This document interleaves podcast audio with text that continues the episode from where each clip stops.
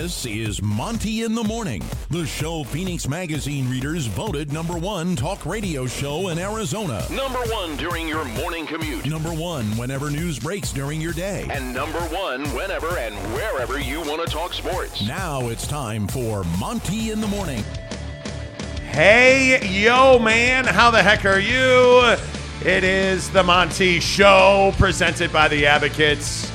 Find the best injury attorneys in the business online right now at theadvocates.com.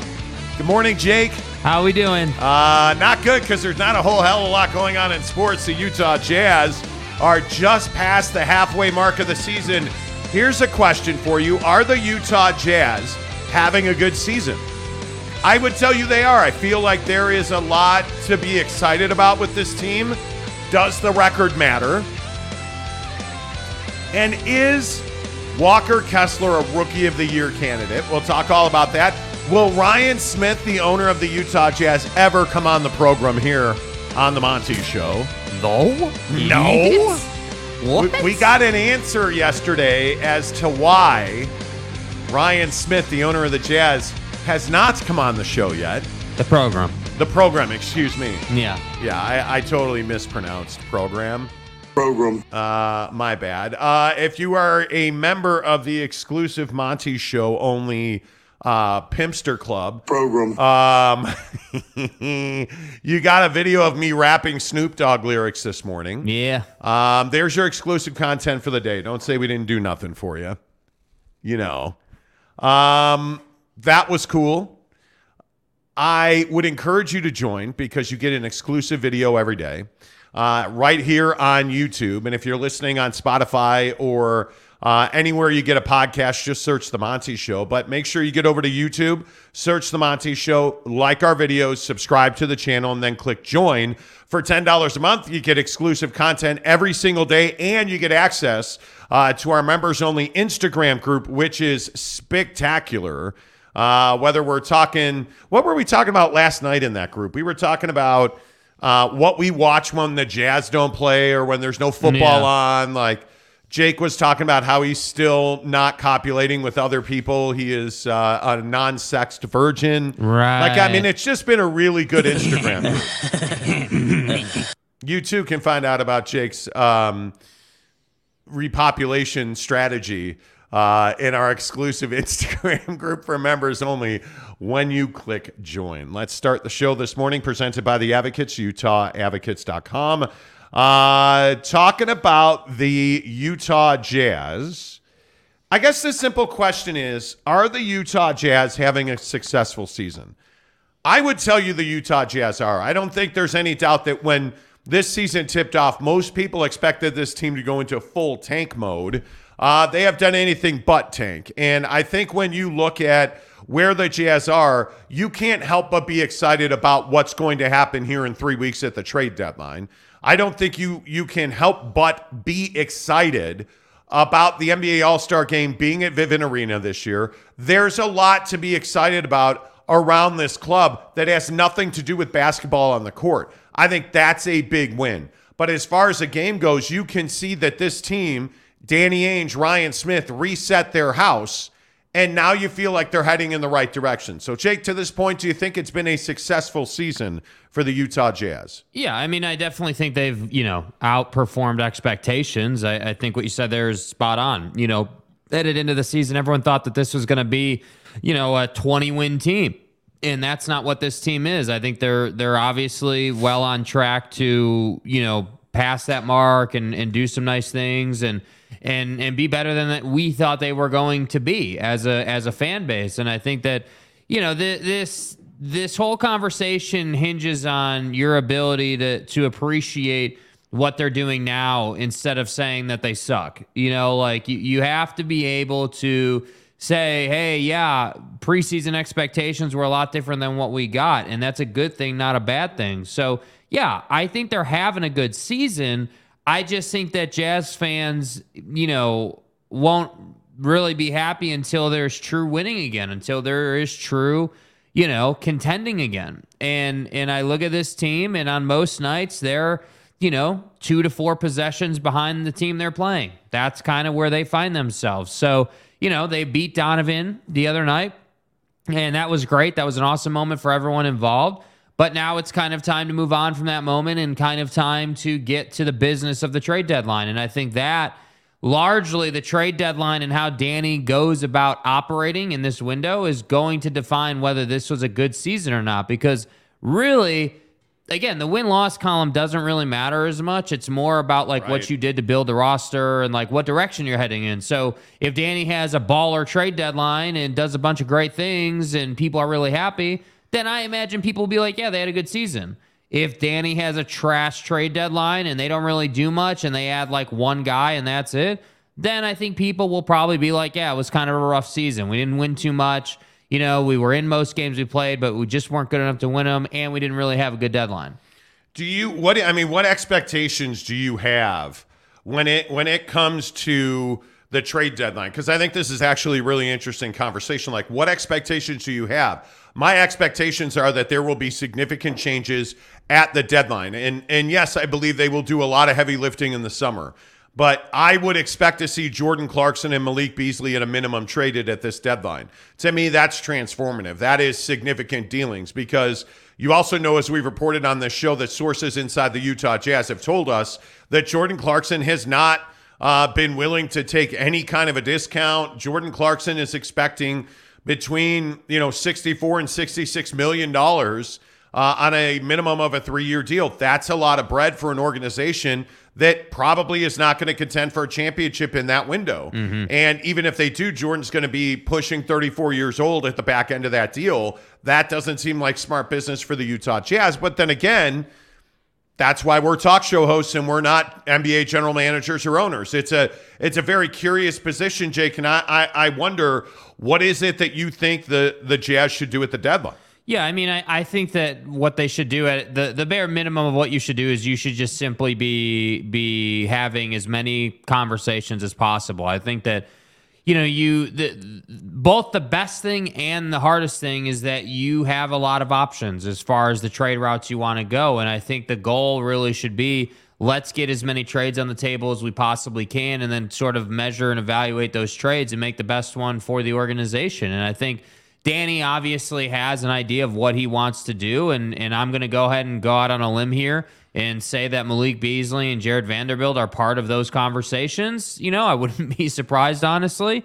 But who's to say, really? I, I think we've talked a lot about the last week and a half about like three team deals and all these different situations. And everyone is constantly Twitter DMing me or asking in our members group, like, what are the trade updates? Like, what what are they doing? And the truth is is like yeah you know we have information. We have some things we've heard or whatever. But the, the truth is is is danny knows what he wants and then he knows what's available to him. And to me i i just i just hope that we don't get another Bogdanovic style deal. And i don't think we will right? I don't think that danny you know, I think Danny made that deal despite the Lakers, and that was a very clear message he sent.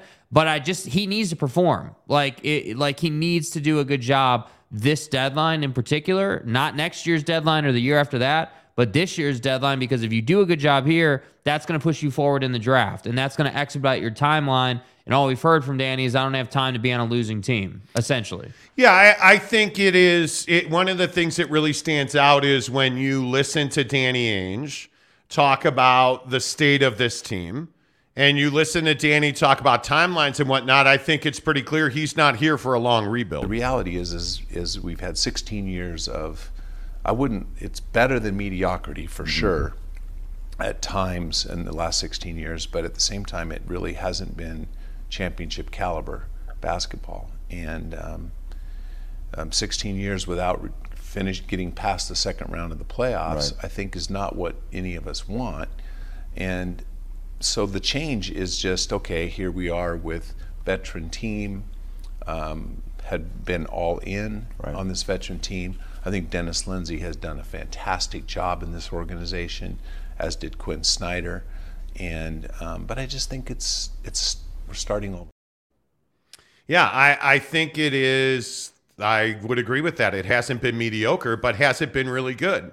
And you listen to Danny talk about that. You remember that he also said he's too old to do a full, you know, Oklahoma City style rebuild. Yeah. I think it's pretty clear that this team is is is all in on winning as soon as possible. I also think that the the All Star game complicates that uh, because of the financial resources it takes.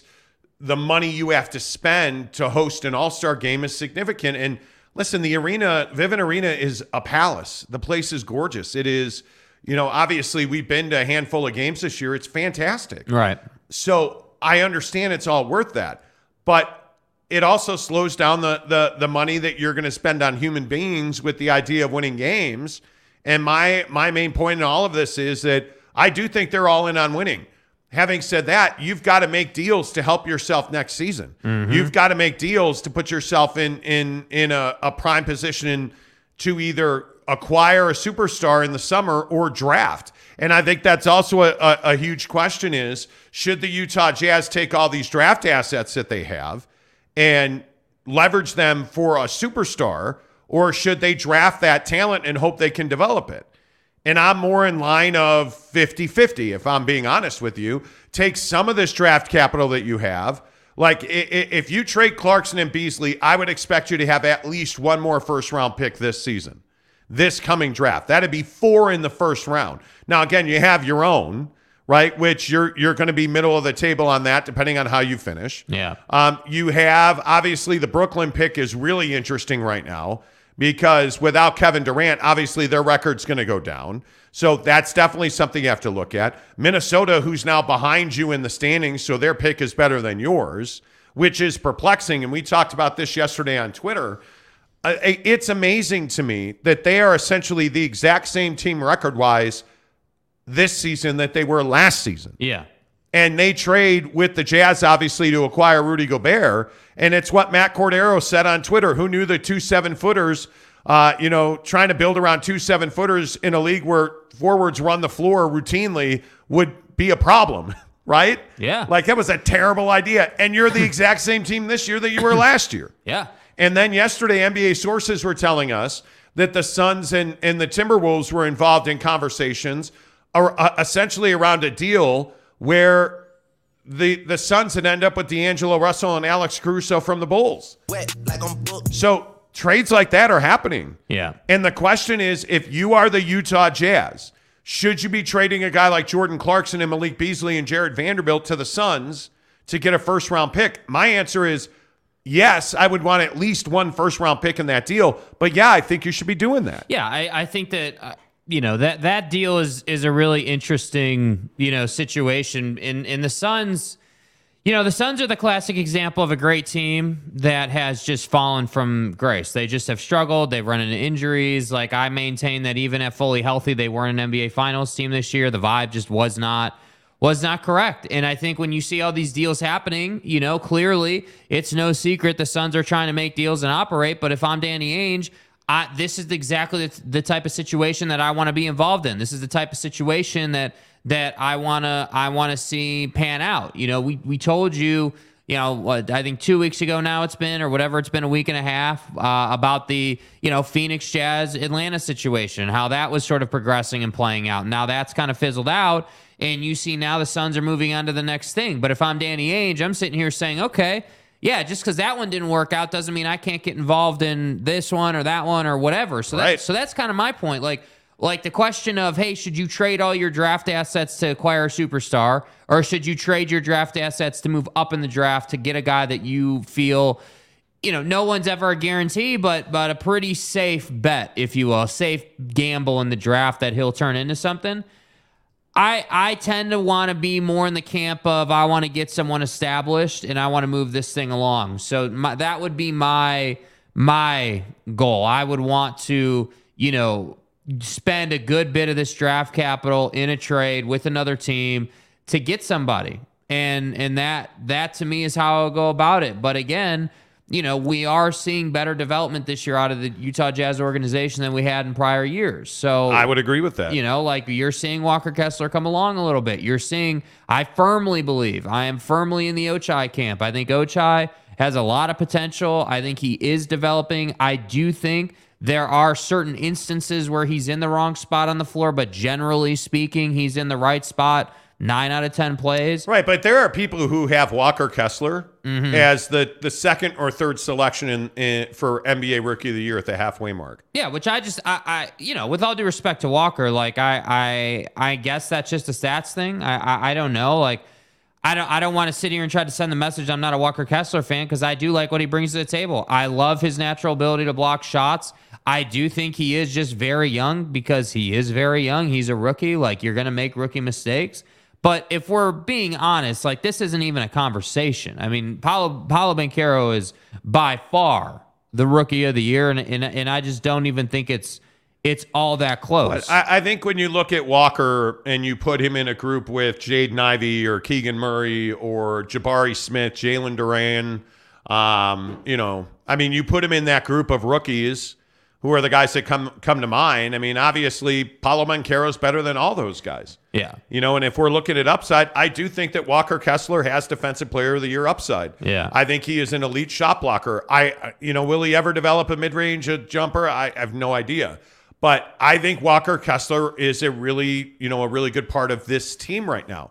Having said all of that, I do believe that the Jazz will be aggressive. It, I would absolutely, if you're a Utah Jazz fan, I would have every one of my eyeballs focused squarely on the Phoenix Suns.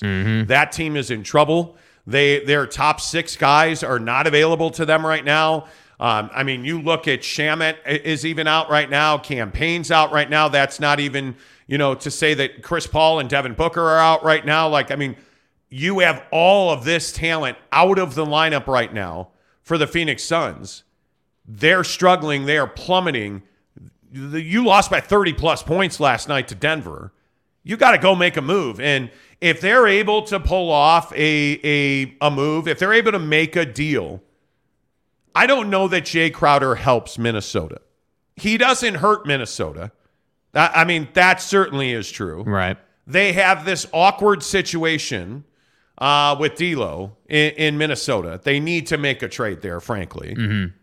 I think that Jay Crowder fits in for the right now, and clearly they are in right win right now mode. Yeah, they don't have. That's the problem. They don't have much of a choice. I mean, you you you you spent all this money on on acquiring Gobert's contract and Cat and like Anthony Edwards and D'Lo. Like you have It's a, I think D'Lo's making thirty one mil. Yeah, so like a you're you're money, man. spending all this money, and and I just like you, you like there there are two teams. There are two types of teams when it comes down to the deadline. The teams that are spending money and trying to win right now in Yeah. their current situation with their roster.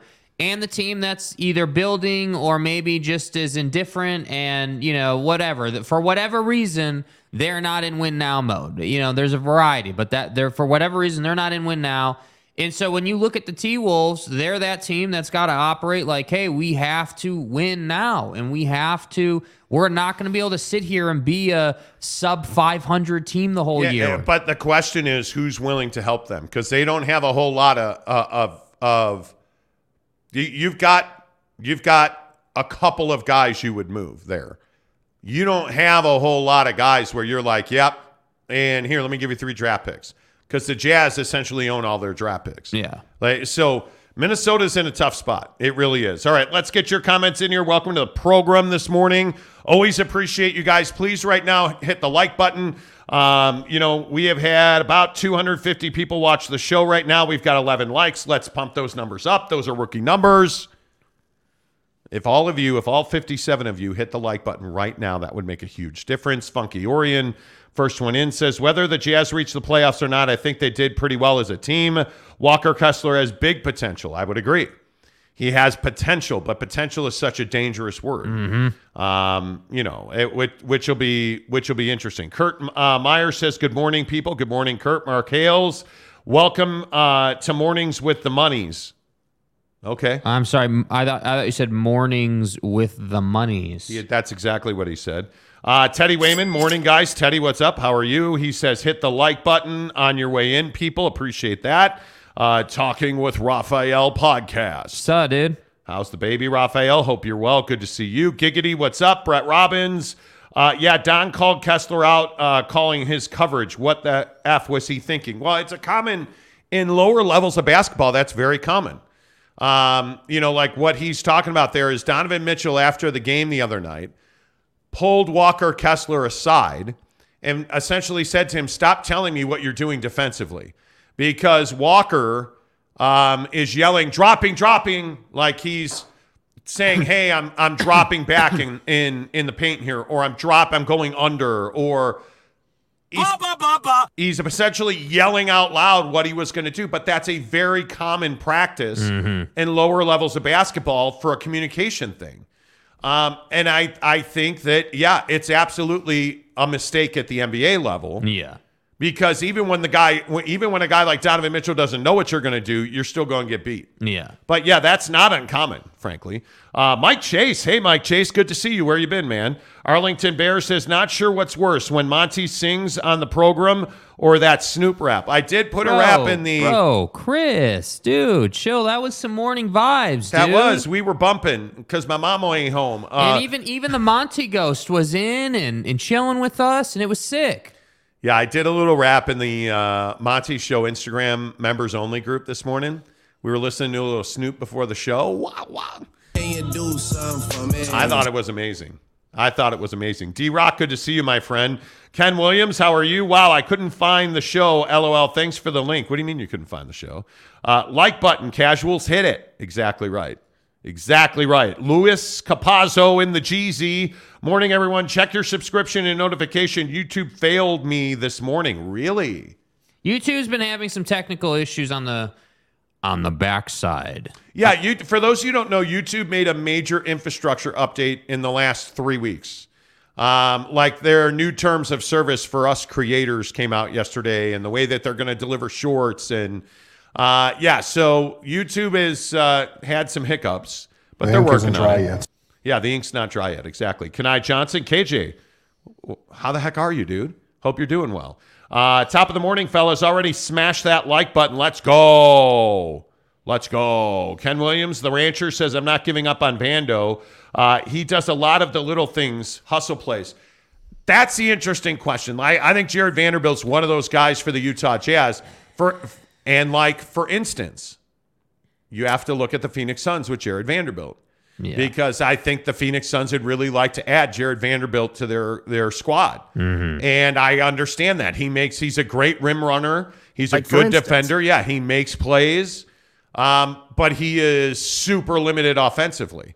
Yeah, I I mean, you know, with all due respect, Ken, I'm shipping his ass out. Like you're not Yeah. he's not a championship player. He he he is someone who is seven or eighth on a championship team at, at most. I think that he's young. I think he needs development, but I think that for the Jazz, he's valuable in in a trade conversation, and and that's just the reality of the situation. I don't hate the guy. I just think that his mechanics are wonky. I think his upper body is separated from his lower body, which is why the ball spins sideways when he Yeah, shoots he's it. Like, never going to be a gifted three point shooter. But- it but, will uh, never be easy. But here's the thing, I, and I agree with that. But I but I think that he could develop into a serviceable corner three guy. He could, but that's going to take a lot of work, and the Jazz don't have that kind of time. But, and I also think you can get similar production and similar output from an Ochai Agbaji yeah, because Ochai's already a, a really easy corner three guy. Well, and the Vando, the Vando apologists will say, "Well, but Ochai doesn't have Vando's length, and Vando has this great body." And it's like, yeah, he does, but but the thing is, is is is Ochai is clearly going up and to the right. Ochai is clearly on a path where, hey, he just needs more minutes to get comfortable shooting the NBA three in an NBA building at NBA pace. And you see it pan out. And I think that, you know, you talk about hustle plays there, Ken. I think Ochai makes a lot of hustle plays. Dude is always in Yeah. an opportunistic position to But, rebound. but listen, Ochai Agbaji is what you need in the NBA. Yeah. Jared Vanderbilt, size and position, he should be a great power forward, but he's not. And I think you're up and to the right, meaning he's getting better. Yeah. With Ochai is true. I think Jared Vanderbilt is. I think he's going to improve. I just don't know. Is he anything better than a Nerlens Noel? Is he anything better than that type of player who's super limited? You know, and obviously they're not the same player or the same, I'd love to see. but you know what I mean. I would love to see Vando at some point in his career turn into Grant Williams. That's what I would love to see. Oh, Grant stop. Williams. Come on now. Grant, what?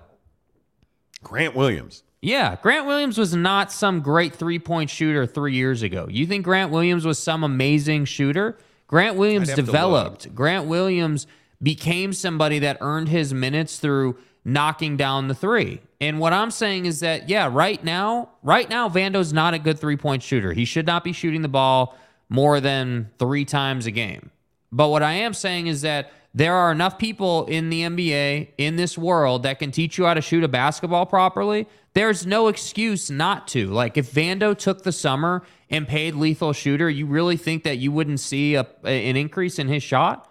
Well, I you uh. I'll give you credit. Grant Williams has dramatically improved his three point shooting.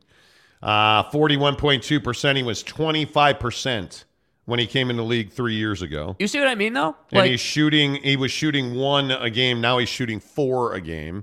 So yeah, I, I, I if Vando ever gets to 30 consistently 32 35% from 3 it's over. He's, he's a really made. good player. he's good. You know? Yeah. yeah, yeah, but right now he's not that guy and I don't Yeah. think the Jazz are going to invest in him as that guy.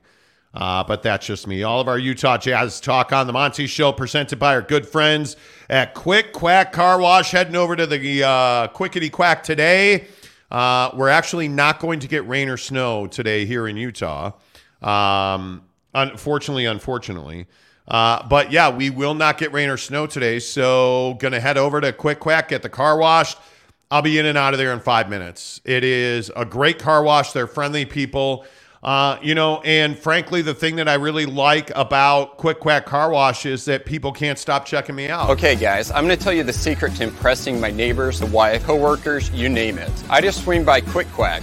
It seriously takes two minutes, and people can't stop, won't stop checking me out. Getting a clean car is definitely my best life hack. Kids are messy, camping's dirty, but my truck sure isn't.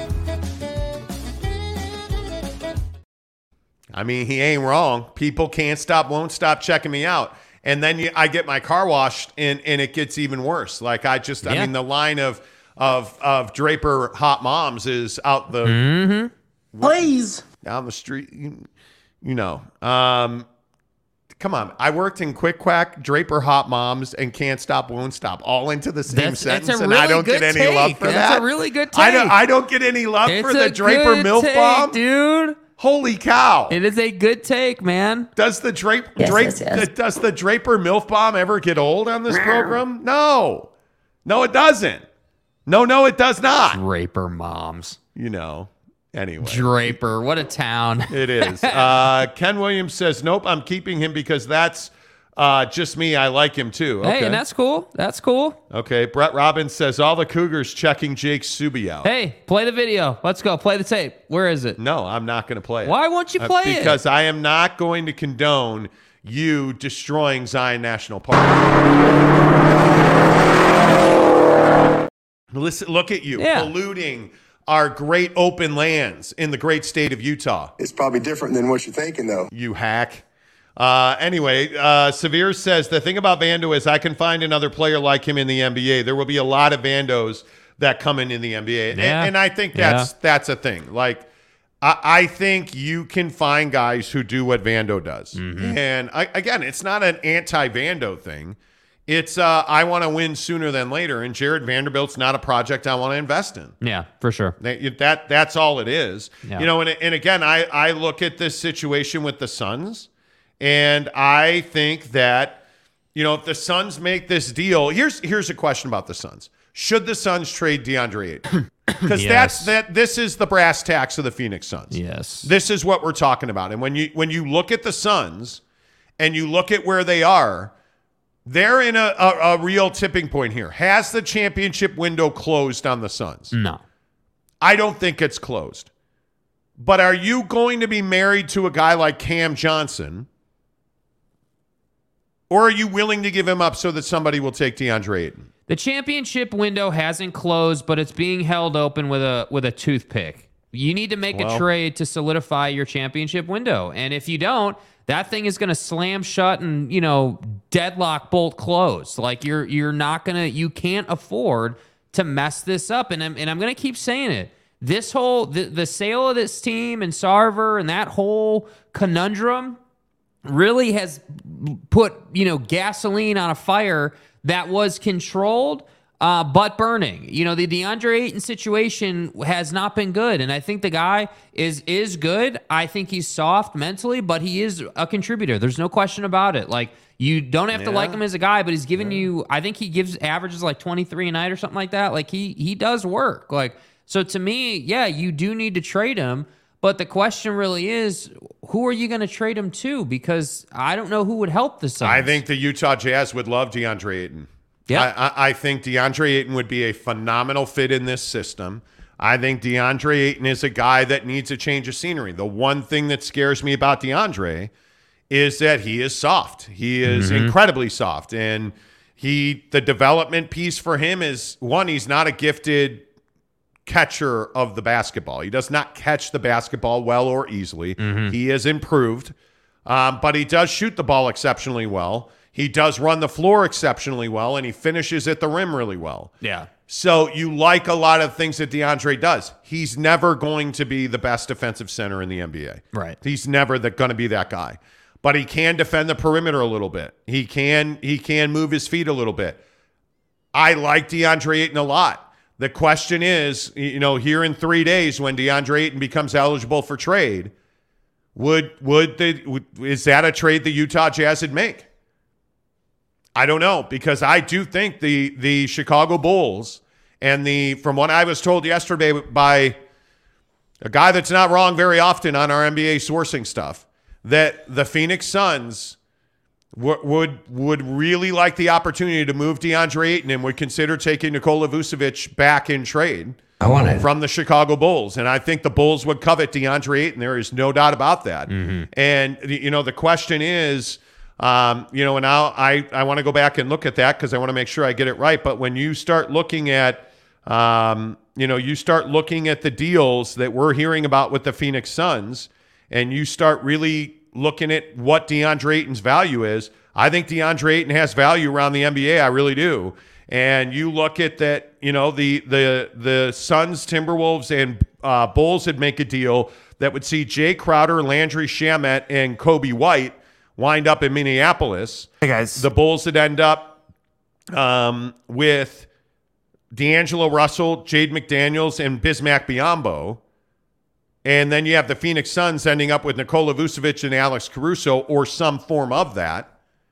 Is that a better deal for the Suns than the deal that we talked about, where they would end up with Beasley and Vando and Bogdan Bogdanovic from Atlanta, and the Suns would end up with John Collins and a contract filler? The Jazz. The Jazz, rather, would end up with John Collins and a contract filler and a first round pick. Yeah, no, I think the I think that deal, the the John Collins deal with Atlanta, the three teamer, would have worked out way better for the Suns than this deal. I am not a Vucevic guy out of Chicago. Uh, all jokes It's aside, a terrible defender.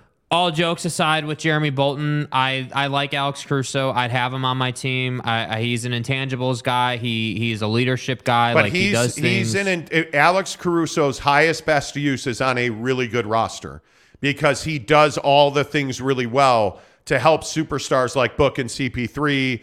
Um, he he helps those guys dramatically improve. Mm-hmm. But the question is, how much fall off is there from Vucevic to Ayton? Now, here's the crazy thing. I don't think there's that much fall off. And especially for the Phoenix Suns. And here's why I say that. Because DeAndre Ayton does not fit the culture of that locker room. DeAndre Ayton does not, in my opinion, want to play defense. Well, I'm getting the same thing in Vucevic, but I'm getting a high character culture guy.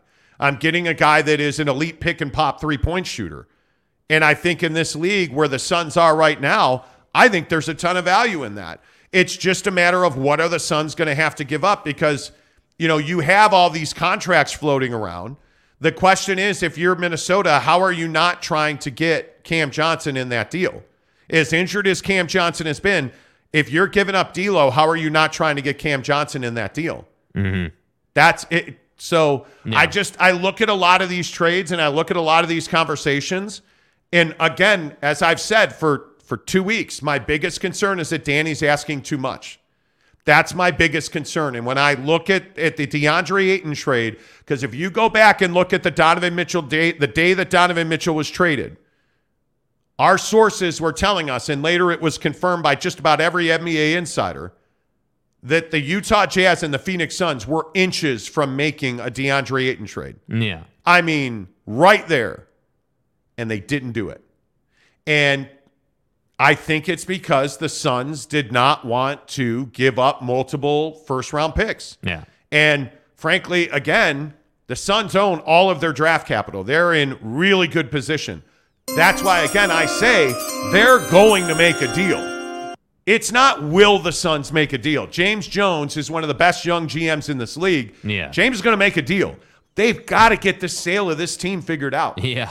Because I think that's a huge part of this here. Yeah, I mean, you just have to be able to move on emotionally from the Sarver stuff and every all the despicable things that he did, and like how the organization felt under his, you know, tutelage. Um, you know, it's just a, it's just one of those situations where you got to be able to move on from that. And so, to me, I, I, I just the Suns, the Suns are that team that should be better that are not they're not performing right now. So they it's not a question of if, it's when, and I hope the Jazz are part of that. Yeah, I would agree with that. I think it's one of those things where you have to find a way. I guess the right way to say this is, you know, much like much like the Phoenix Suns, you have to find a way to make a trade. You have to find a way to hit the join button and become a member of the Monty Show because, frankly put, it's just the best way to live your life these days here in the great state of Utah.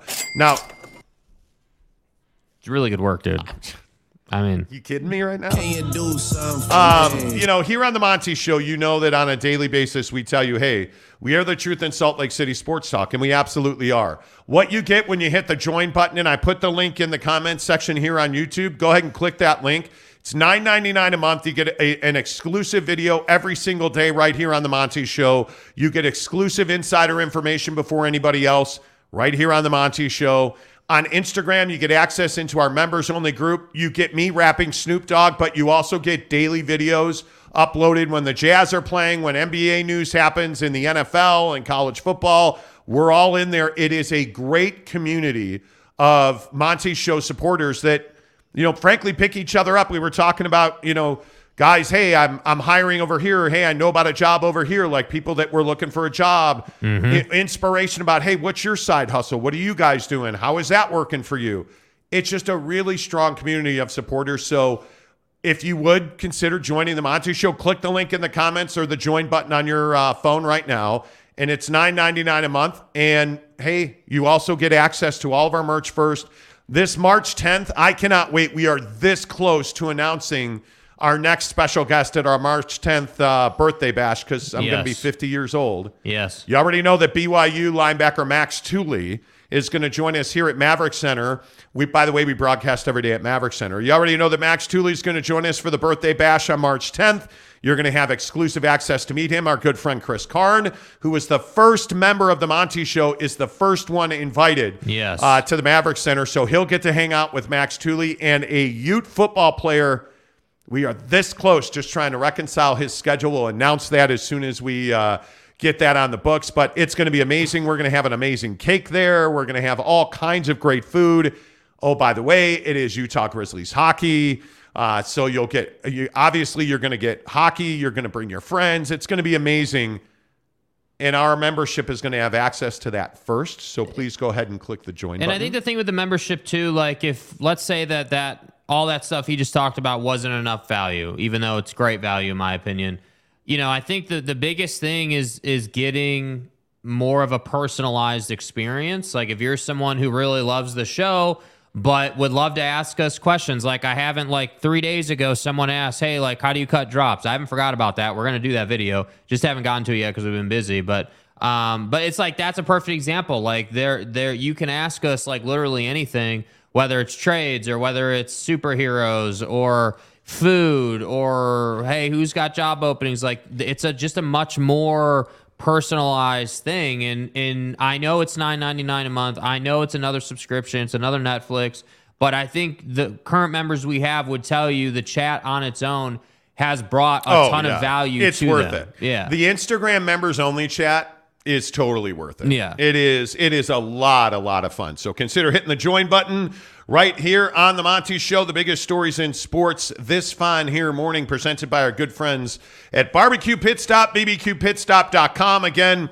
Make sure when you go to Barbecue Pit Stop, you tell them you heard about it on the Monty Show. We really appreciate you supporting our sponsors, and the guys at Barbecue Pit Stop are awesome.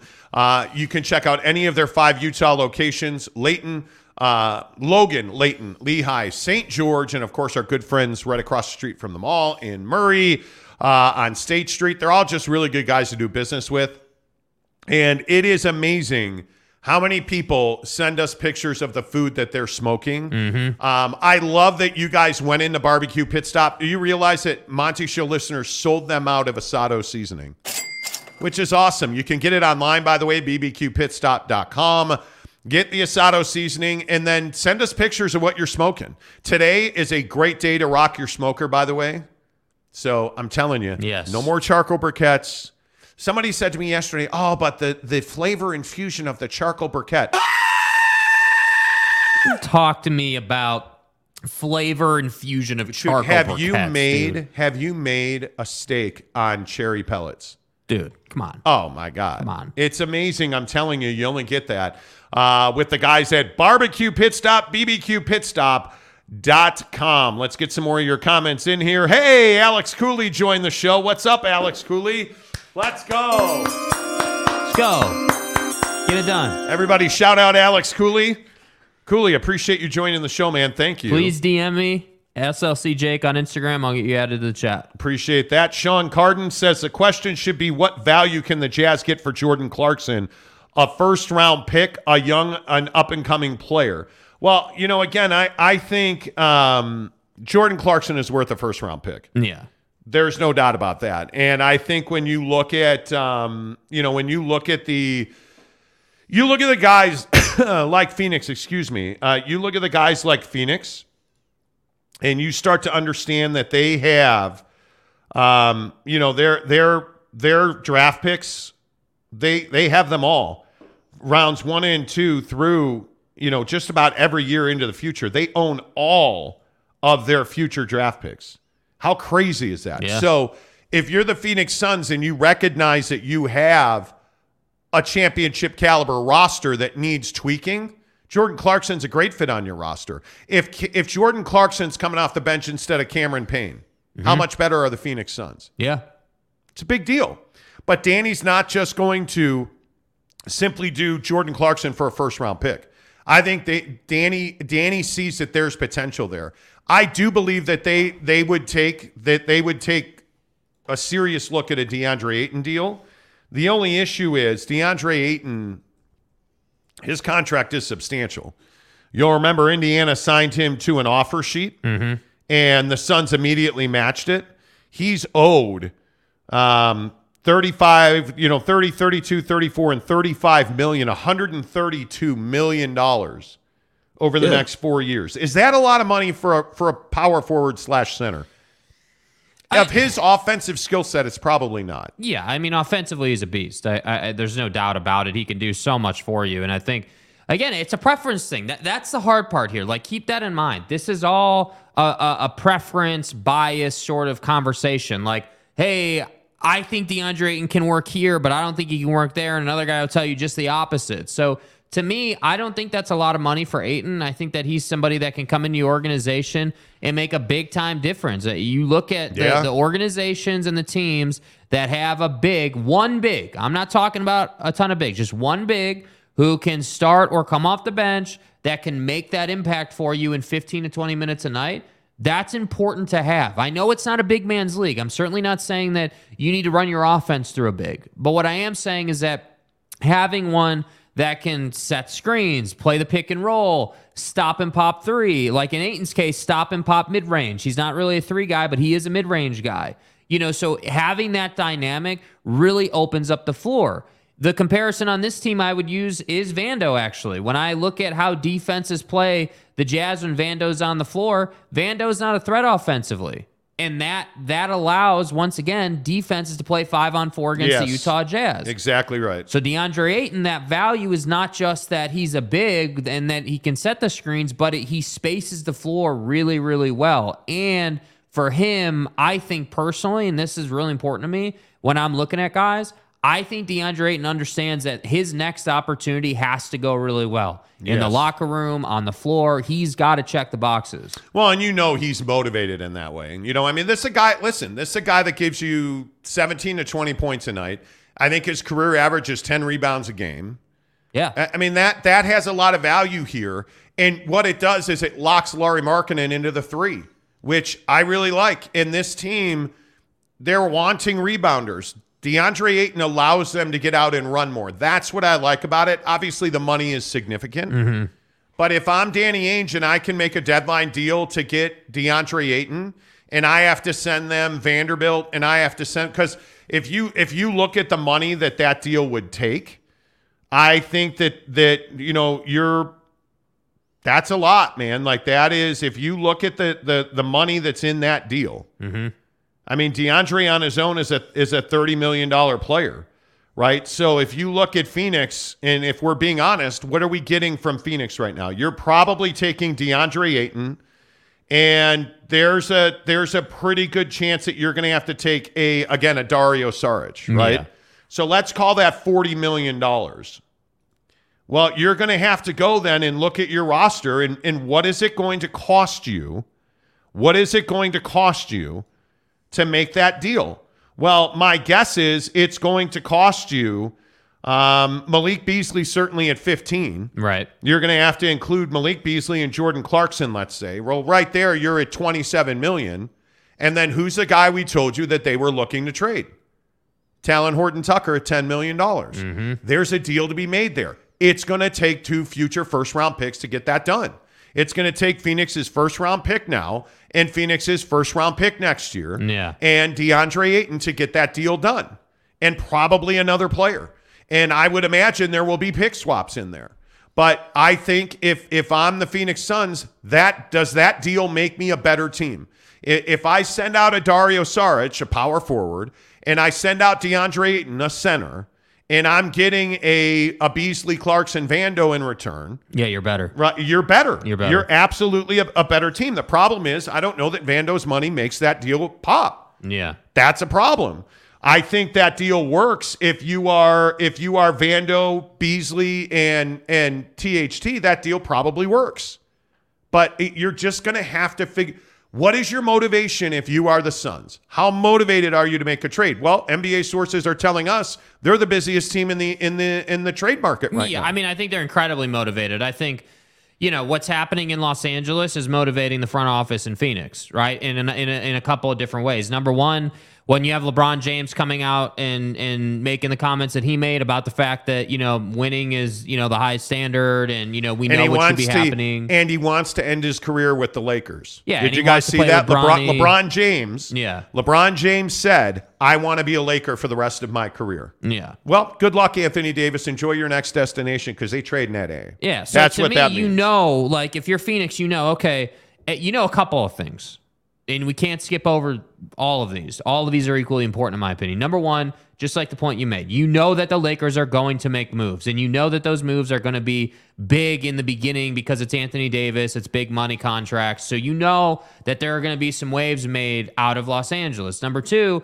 you know Los Angeles is going to get better. They're not going to be sitting here the way they're sitting here right now, which means the Western Conference is yet again going to get deeper. And again, I've heard repeatedly that this trade deadline is going to define the future of Rob Pelinka with the Lakers. If, Yeah, I if hope they, so. If they don't have a productive trade deadline, I think Rob Pelinka is going to be out of a job come summertime. Yeah. And I think that makes a lot of sense. I mean, he Yeah, just has not been able to transform that roster Yeah, and- the way that you would like. And, and I think if you're you're Phoenix, the front office in Phoenix, you also understand that Dev, you can't allow your organization to get into the same spot the Lakers are, and you can't erode that relationship with Devin Booker because he is on a longer term deal right now. And again, as those deals start to tick and the time goes by, and you start to watch. Hey, a year from now, I'm going to be a free agent. We know what happens in that window. We know conversations start happening between Book and other star players and the chances of him coming back are not nearly as good. So that's Yeah. what I'm saying. You got to be aggressive here. Yep. Ken Williams uh, says I ordered some stuff from Barbecue Pit Stop. Nice. What'd you get, man? What'd you get? Did you get some tongs? Did you get some tongs? Because every guy needs a tong for his wings Yeah. and and stuff, and every guy needs a tong to spin uh, his Papa Murphy's pizza on football at 50, 10 of the hour, every hour. See, Yeah. I use tongs as a Tongs transition. and tongs and, and tongs stuff. and stuff. Ah, football 50 presented by our good friends at Papa Murphy's Pizza. NYXL with with those meatballs on top of Yeah. it. Get the meatball marinara, chop it up, put it on top of an NYXL. Life is good, but make sure you use the promo code MONTY25 to get 25% off your purchase of $25 or more at Papa Murphy's Pizza. I love it, dude. Those I, I know I've waxed poetic as a fat ass about food on this show. I'm, wait, wait, wait. I thought you just said you wax poetic as a fat ass. no, I said as a guy who's big boned. I never said got fat it, got ass. it. Sorry, I would bad. never speak in that Yeah, it's a little of insensitive, you that know. that insensitive obese type language. you, you can't do that. My bro. point is, as a large human being, I know food. Right. And trust me when I tell you the meatball marinara is spectacular. Uh-huh. It is. I, I can't say it enough. It's on a limited time deal, and I'm telling you, Go and get it. you need to hook It up. it, up. worth it. Uh, stick around. We're going to talk about Dana White and his punishment coming up here in nine minutes. Wait until you hear what Dana White said about him being punished Yeah. by ESPN and the UFC. This will shock you. We'll talk about that coming up here in uh, nine minutes. We'll get back to the Jazz at 7:30 as well. We kind of talked about this yesterday, but before we get to the NFL, did you guys see that Lincoln Riley is keeping Alex Grinch as his defensive coordinator? Right. The reason I'm bringing this back around is there was a massive USC brawl on our channel yesterday in the comments section. Speaking of Dana White, there was a fight in the comments. Yeah, and I slapped you too. Yeah. Uh, probably shouldn't. Well, anyway, see what happened was the USC defense sucked this year. Let's be honest. Ask Tulane. Um, but do you really think that Lincoln Riley's just going to chill where he is? And do you really think one of the guys in the comments yesterday on the channel was like, "Oh, USC's irrelevant"?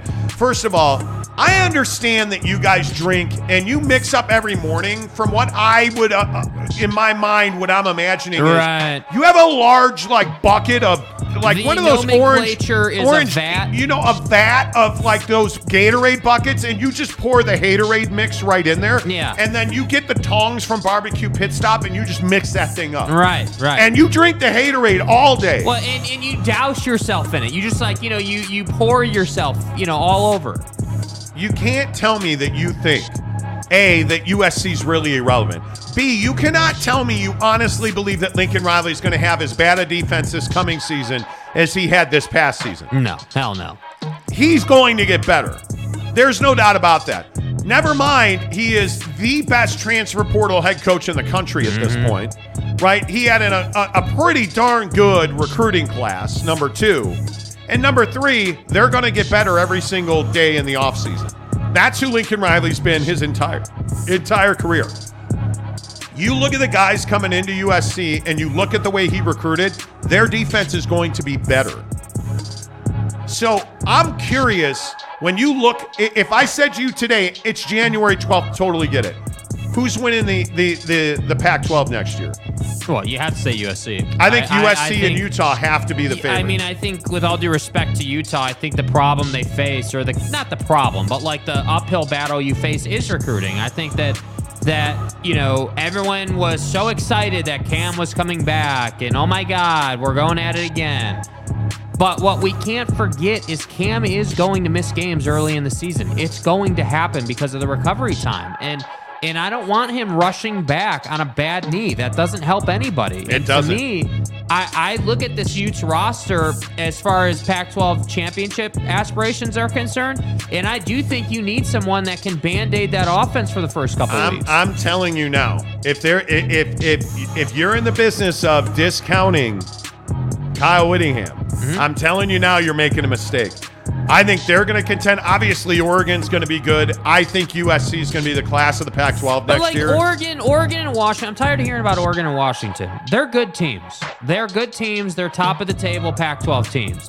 but they don't deserve to be in the the championship conversation until you show me that you can beat Utah and USC on a on a you know I'm not going to say a regular basis, but but on a enough of a basis that I can say okay, you know we're we're up, we're up in in Oregon country and we think you're going to win that game against SC. I don't trust either of those two programs No. to win that game. programs. Uh, I, you know, it is what it is.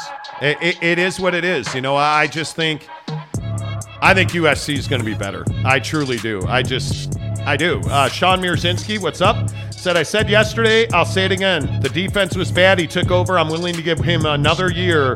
They went into the portal and got some very good players yesterday. Yeah, they did. Yeah, they did. and that's who Lincoln Yes. is. So I just wanted to bring that back around. And again, again, before we leave this, it was year one. This was year one of Lincoln.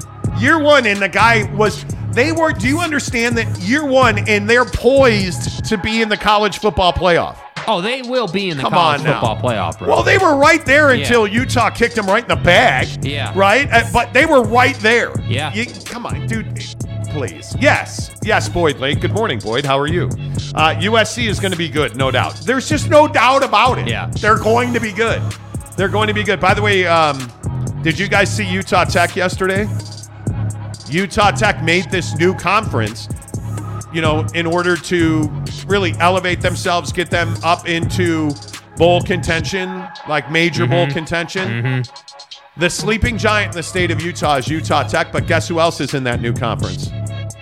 Jackson State. Huh, wonder how that happened, Deion. yeah. Just saying. I'm the only one that believes Utah Tech is a sleeping giant, and Yeah. I'll continue to call them that. Yeah, and you're the only one that's dumb, fat ass. I get it. Look, I totally get it. You don't have to believe. You don't have to believe. I'm better looking than you. I'm smarter than you. And Utah, Texas. What happened to the music, man?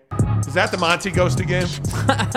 you know. Uh, Cam Harrison, good morning to you. What's up? The mayor of Monty Town Cam has Harrison, arrived. Cam Harrison, bro, you, you got to jump in the membership, bro. You have to. By the way, Jeremy Severe just DM'd me on Instagram and said he joined last night. So congratulations. Jeremy congratulations. Severe joined last night. Yeah, yeah. You flipping stud, Severe. Yes. I love that guy. Appreciate you guys being here. Um, New York Jets offensive coordinator Mike LaFleur. Mike- Somehow, and I know this is crazy. Again, maybe we can ask the Ghost of Monty show. Somehow, at the exact same moment, the New York Jets and their offensive coordinator decided, you know what? I'm not, I don't want to be here no more. Well, that's funny because we don't want you here no more, man. Oh. Mike LaFleur and the New York Jets mutually agreed to part company. Oh, you mean Zach's mom hates Mike LaFleur? Yes. Yes. I'm going to say that Zachy Poo being a bust is why Mike LaFleur is going to go looking for a new job. yeah. How much do you think that that Zach Wilson being a bust got Mike LaFleur fired? I think that it's a combination. I think that that Mike obviously, you know, they didn't like what he was calling, but Zach sucking didn't help. And I think that the issue is, and again, this is what we always come back to. Mike White Mike. looked real nice. So Mike and Mike looked real nice, right? Mike and Zach. The show, Mike and Mike? didn't really do well. That was a great show. Um, you know, it just is what it is, dude. Anytime you got a bust at quarterback, it just kills the organization. I agree. I totally agree. Listen, and, and I'm just telling you now, quarterbacks get you fired. And so I just I just ask myself, if you're the Dallas Cowboys this morning, how much faith should you have that Dak can go down to Tampa and win None. you a game? None. None. You don't think there's any chance? Oh, I think they have a chance to win the game. You're asking me if I have faith. No, I don't have any faith. Okay. And I'll also point this out, by the way, that if you are not trying the meatball marinara or an XLNY pizza at Papa Murphy's, you're a dope. Right now with Papa Murphy's, we've got a great deal. Which means I make more great pizza. Like our $9.99 XLNY pizza. It's everything you'd expect from a classic New York style pizza, hot and fresh out of your oven. Order now at papamurphys.com. And when you order at papamurphys.com, by the way, download the Papa Murphy's mobile app. It's so easy to use. We're all on our phones like all the time. Isn't it amazing? It is. Who you DMing, man? I'm adding people to the group. Why are you talking to a host at 7 o'clock in the morning on the Monty Show? Uh, make sure you use the promo code Monty25. Monty25 to get 25% off your purchase of $25 or more at Papa Murphy's Pizza. And if you do not get the meatball marinara, I'm telling you, the next person who sends me a picture of them eating the meatball marinara, I will give you free Papa Murphy's pizza. Okay. I'll do it. I want to espouse the greatness of the meatball marinara. It's amazing, dude. Like I'm telling Dude. you, it's amazing. It's so good. It's so easy to make, uh, and it goes great. Like if you have kids, bomb, perfect choice. Perfect choice. It is is incredible. All you got to do is pop it in The- the, oven at 425 for 30 minutes, and you're good to go. The cheese melts inside the meatball. yeah, dude. It, I'm, I'm just talking about it. It just moved. It just moved. I'm telling it melts inside the meatball. Seven o'clock on the Monty Show, presented by the Advocates, theadvocates.com, the best injury attorneys in the business. I got so much sleep last night. Wasn't it amazing? So, so we go to the Jazz game.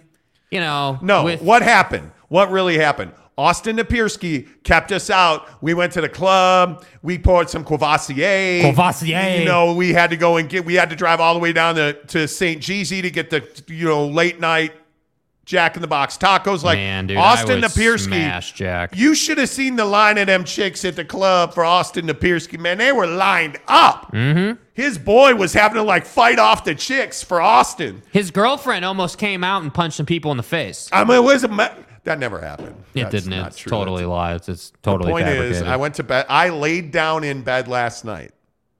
Are you guys ready for this? Mm-hmm. The Bulls game ended. They lost. Duh. Uh, laid down in bed last night at 7:45. Fell asleep around 8:30, and it was awesome. So wait, wait, wait, let me. I'm just trying to get this time right in my head. You laid down at 7:45, but then you fell asleep at 8:30. Yeah, because I was prepping. I was reading articles. I was Oh, watching. that's what we're calling it. I was watching Dana. well, I mean, I didn't have a shirt on, so and no socks either, by the way. Uh, so it, you know, you know, we're we're prepping for the show, like Right. it's, it's a show prep. Yeah, it's the show prep. Please. Yeah, so my my wife is downstairs on like a failed Zoom call with her brother and sister. They Yes, do yes, these, yes. these Zoom calls occasionally. Quarterly meetups. You know, um, and so I'm upstairs like laying in bed without a shirt on and I'm like reading, w- listening to Dana White and like reading articles about mortgage rates and all this stuff. Right. And dude, I, I fell asleep and I woke up. It was 8:37. I was like, dude, it's over. Put the phone on the charger, like I have the charger on my nightstand, unlike some of these idiots that I know. Yeah. Um, and went to sleep. Woke up at 11. Me and nighttime P guy had some business to handle, and then I it, I it was amazing. Like I just went back to sleep. Woke up at 3:35. Yeah. ready to run through a freaking wall. Uh, I mean, just It's amazing run what six hours will do for I. I feel like I feel like, and my watch says I slept for seven hours, and I think it was seven hours and ten minutes or whatever. Bomb. I have I haven't I'm my dude. I am ready. I'm kicking somebody's ass today. Do you even lift? You know. Uh, Luis Capazzo says, "Love them Jack Taco." Sure, I'm glad we have a Jack here. We're getting one. We're I think Syracuse is the first one we're getting. Uh, Boyd Lake says no TDs in three games got Lafleur fired. Bottom dwelling O line play, running game, and QB play got OCs fired. I, ain't, you ain't Yeah. wrong. Yeah. You ain't wrong. You know. Let's see. Uh, Cam Harrison says it's in the works that I'm joining. Just been super busy with work. Lis- Listen, listen. We understand. I, I want you guys to understand. Those who have joined are morally superior. Those who have not, we understand who you are as a person. Sorry if you're offended by that. You're a terrible person. We get it. I, and it's, right, D. you know, it's not personal. Well, it is kind of personal. Like, Well, okay, that was probably a misspeak, but how about the fact that we just said if you don't have a Monty Show membership, your moral compass is bankrupt. Listen to me. If you don't have a moral compass, you're. Morals with Uncle Monty on the New Skin Radio Network. Uh, by the way, um, if you don't have a Monty Show membership, your moral compass points directly to hell. hell. I'm kidding. Obviously, I'm totally kidding. Uh, all right. The Monty Show presented by The Advocates, theadvocates.com. Simply put, the best injury attorneys in the business. If you get in a car accident, a motorcycle accident, if you have workman's comp issues, if you have social security issues, when you need somebody to fight for you, you go to theadvocates.com. And I, I can only say I've known Matt Driggs and the guys at The Advocates for over 10 years now. Mm-hmm. And they are just so passionate about their clients. And I know that sounds cliche or but it's true. You you talk to an attorney at the advocates. And by the way, you're not going to pay a consultation fee. You're not going to pay a retainer. It costs you absolutely nothing to reach out to the advocates. You do not pay them a penny until they win your case. That's how Facts. confident they are that they can they can represent you and get you what you deserve. Yes. Right? But you you talk to them and you just realize how passionate they are about their clients. Because they know if you come to the advocates after you've been in a car accident, it's it's likely one of the worst days of your life. Let's be honest about it. Think about, and if you've never gotten in an accident, think about it this way. Put in your head, what would it feel like if your car is totaled and God forbid you have an injury, you can't work, you're like, you just, you're on an island. Because your insurance company's not in a hurry to call you back. Your insurance company's not going to fight to make sure that you get all of the money that is deserved. They're not going to help you defer medical bills. They're going to ask you to continue to make your insurance premiums. Whereas at the advocates, they're going to fight for you to make sure that your insurance company or the person's insurance who hits you pays you what you deserve. Absolutely, you should go to the advocates. And I'm again, if you're asking yourself, do I need an attorney? Yeah, you do. The answer is yes. If you have to contemplate if you need an attorney, the answer is yes. Exactly right. Theadvocates.com. Ken Williams, LOL, shaming people. Monty has sold himself. Well, you know, Hey, you start talking shit. Mm, just uh, look at your moral compass if you're not a member. Anyway, um, I want to go back to this right here. Are mm-hmm. Jack tacos really good? Oh yeah. Are they, though? It's a must-have for me. Yeah, big fan. They taste good. And by the way, the the small taco box bomb. Oh my, the mini, the Dude, box of mini tacos, Oh, bomb, my dude, God. bomb. dude. I'm telling you. Uh, Ken Williams says the best pizza they have is the Chicago one. It's so yummy. Yes, it is. There's nothing bad about Papa Murphy's. Uh, definitely getting Papa Murphy's this weekend. The uh, Papa Murphy's app is super user friendly. That's what I'm saying, so Cam. easy. Like, I mean, it's it's so easy. You just jump on that thing. You you you order in the morning, set your time, and you know, okay, four o'clock's rolling around, and Monday Night Football starts at six, or the playoff game, wild card weekend starts at noon, or whatever the hell time it starts this weekend. I'm good to go. I'm gonna I'm gonna turn that smoker on before I leave. Gonna run over to the store, come back, pop it on. We're good to go, man. We're good to It's go, that bro. Easy, dude. That's what I'm saying. Papa Murphy's, download the app, use the promo code Monty25. Okay, let's get to this Dana White conversation because I think this is to throw down. throwing down. Uh, I think this is an incredibly compelling conversation. And I'm curious what you guys think. You know the story. Dana White uh, was involved in a domestic violence incident with his wife in Mexico over the holidays. He is seen on video in Mexico slapping his wife. Yes, she hit him first. It doesn't matter. It does not matter. Dana White has said that. It doesn't matter what my wife does. I had no business raising my hand to my wife. Yeah. He has said it doesn't matter. Facts. And I totally agree with that. Um, but Dana White said something yesterday that was really, really, and the word that keeps coming to mind is it's really compelling because is Dana White correct about this kind of punishment? We've had plenty of discussions internally with Ari, ESPN. Nobody's happy. Nobody's happy about this, you know. Neither am I. Um, but it happened. And, and, and I have to deal with it. And, and what is my punishment? Here's my punishment. I got to walk around for however long I live. Is it 10.4 years or is it another 25 years? And I got to, and I, and I got to, this is, this is how I'm labeled now. My other punishment is that, you know, I'm sure a lot of people, whether it be media, fighters, friends, acquaintances who had respect for me might not have respect for me now. I mean, there, there's a lot of things that I'm going to have to deal with for the rest of my life that are way more of a punishment than what? I take a 30 day, 60 day absence. That does, that's not a punishment to me. The punishment is that I did it. And, and now I have to deal with it.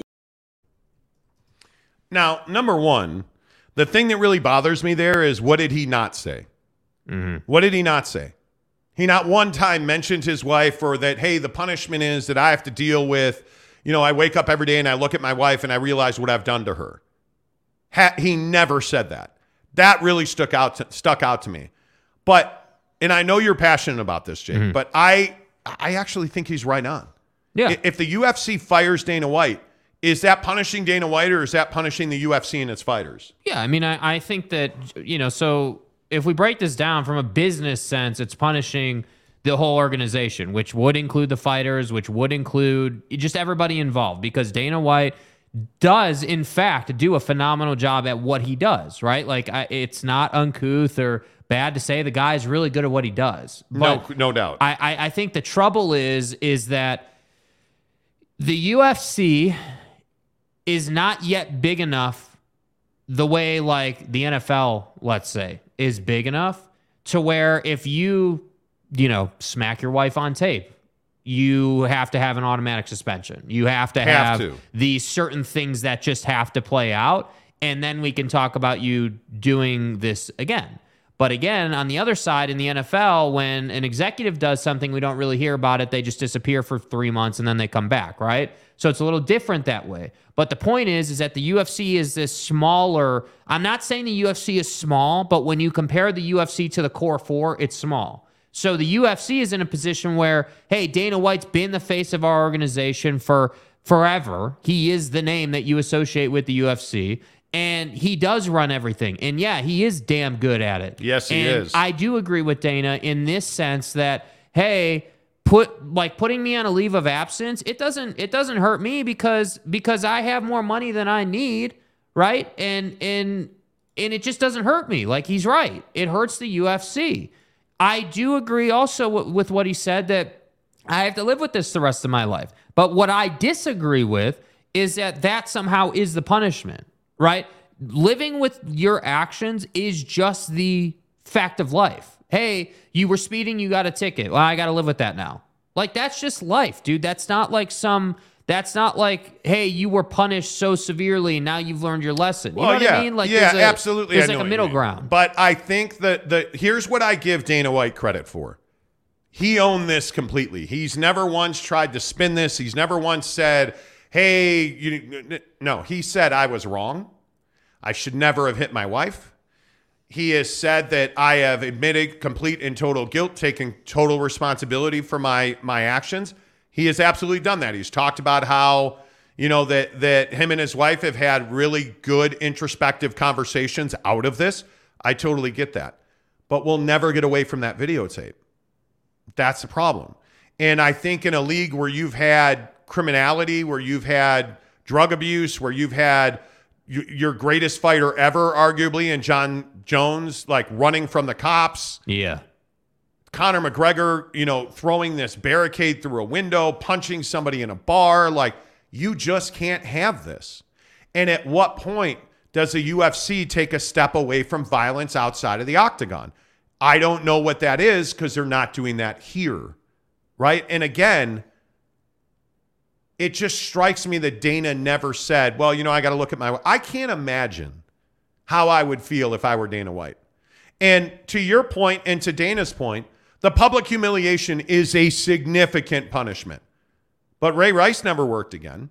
You look at some of the other domestic violence people, they've never worked again. But what was the difference? And I think this is crucial to the conversation. What was the difference between, let's use Ray Rice, right? The difference was he's a player. He's an employee, if you will. He's not upper management running things. And I think that's a really important distinction. When you're upper management, there's a higher level of accountability that should be taking place that clearly is not t- taking place here. The reason it's not taking place brings me right back to hey, the UFC is smaller. The UFC knows who it plays to. The UFC isn't playing to the housewife in New Jersey. That's right. The UFC That's right. is playing to men who empathize with Dana. They're playing to men that are essentially 18 to 49 years old, would be my guess. Yeah. And they are playing to men who really like the high testosterone, knock him the F out. That's and you know who what Dana's doing here?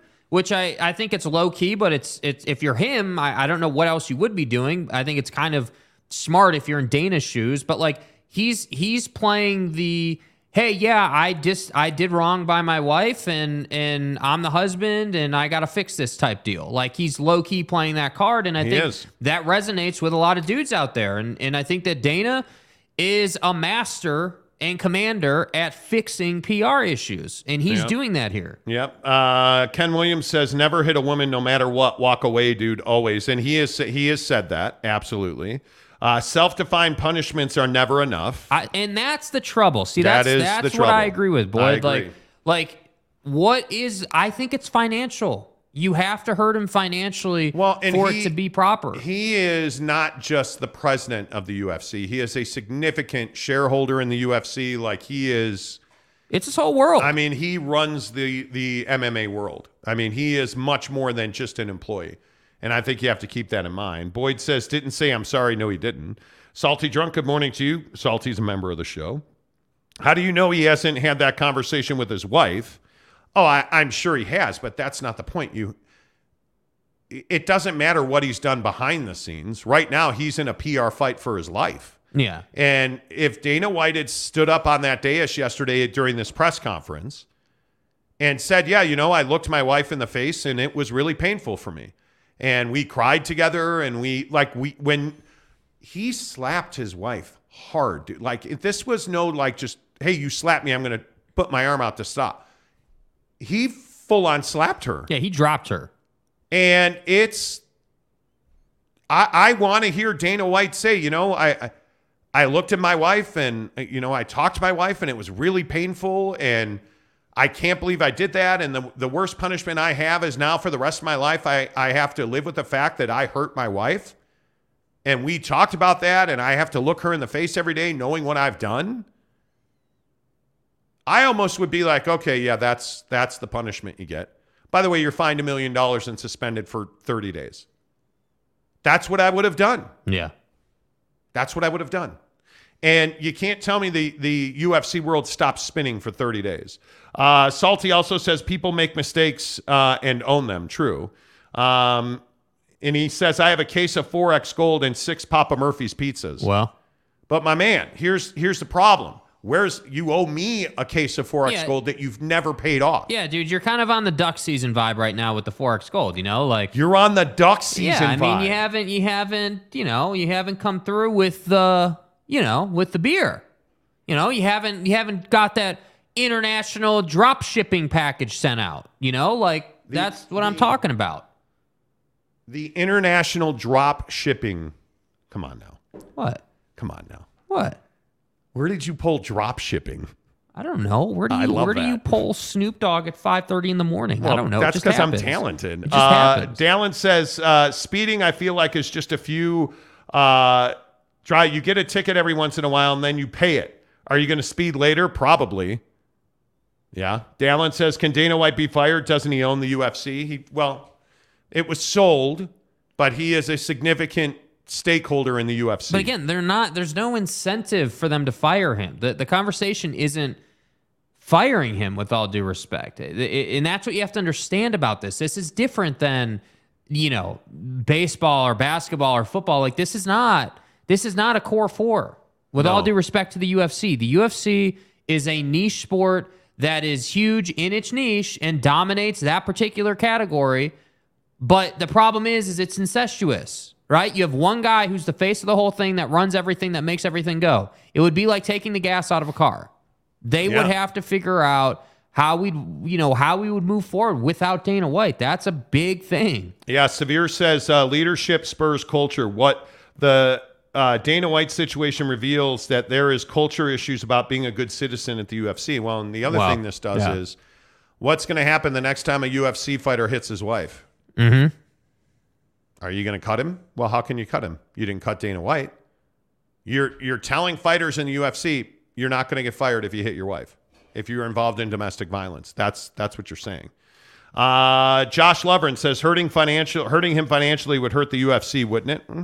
Mm, have different, but like different, but in a different sense. Like if you think about it operationally speaking, putting him on a 30 day leave, maybe, and maybe, hey, it, maybe, maybe it's a thing where publicly you put him on a 30 day leave, but behind the scenes he's still running things. Maybe I, I don't know, but my point is, is that Dana, Dana is not wrong about what he said yesterday, but also Dana can't be allowed to sit up there and say that and have no punishment. Correct.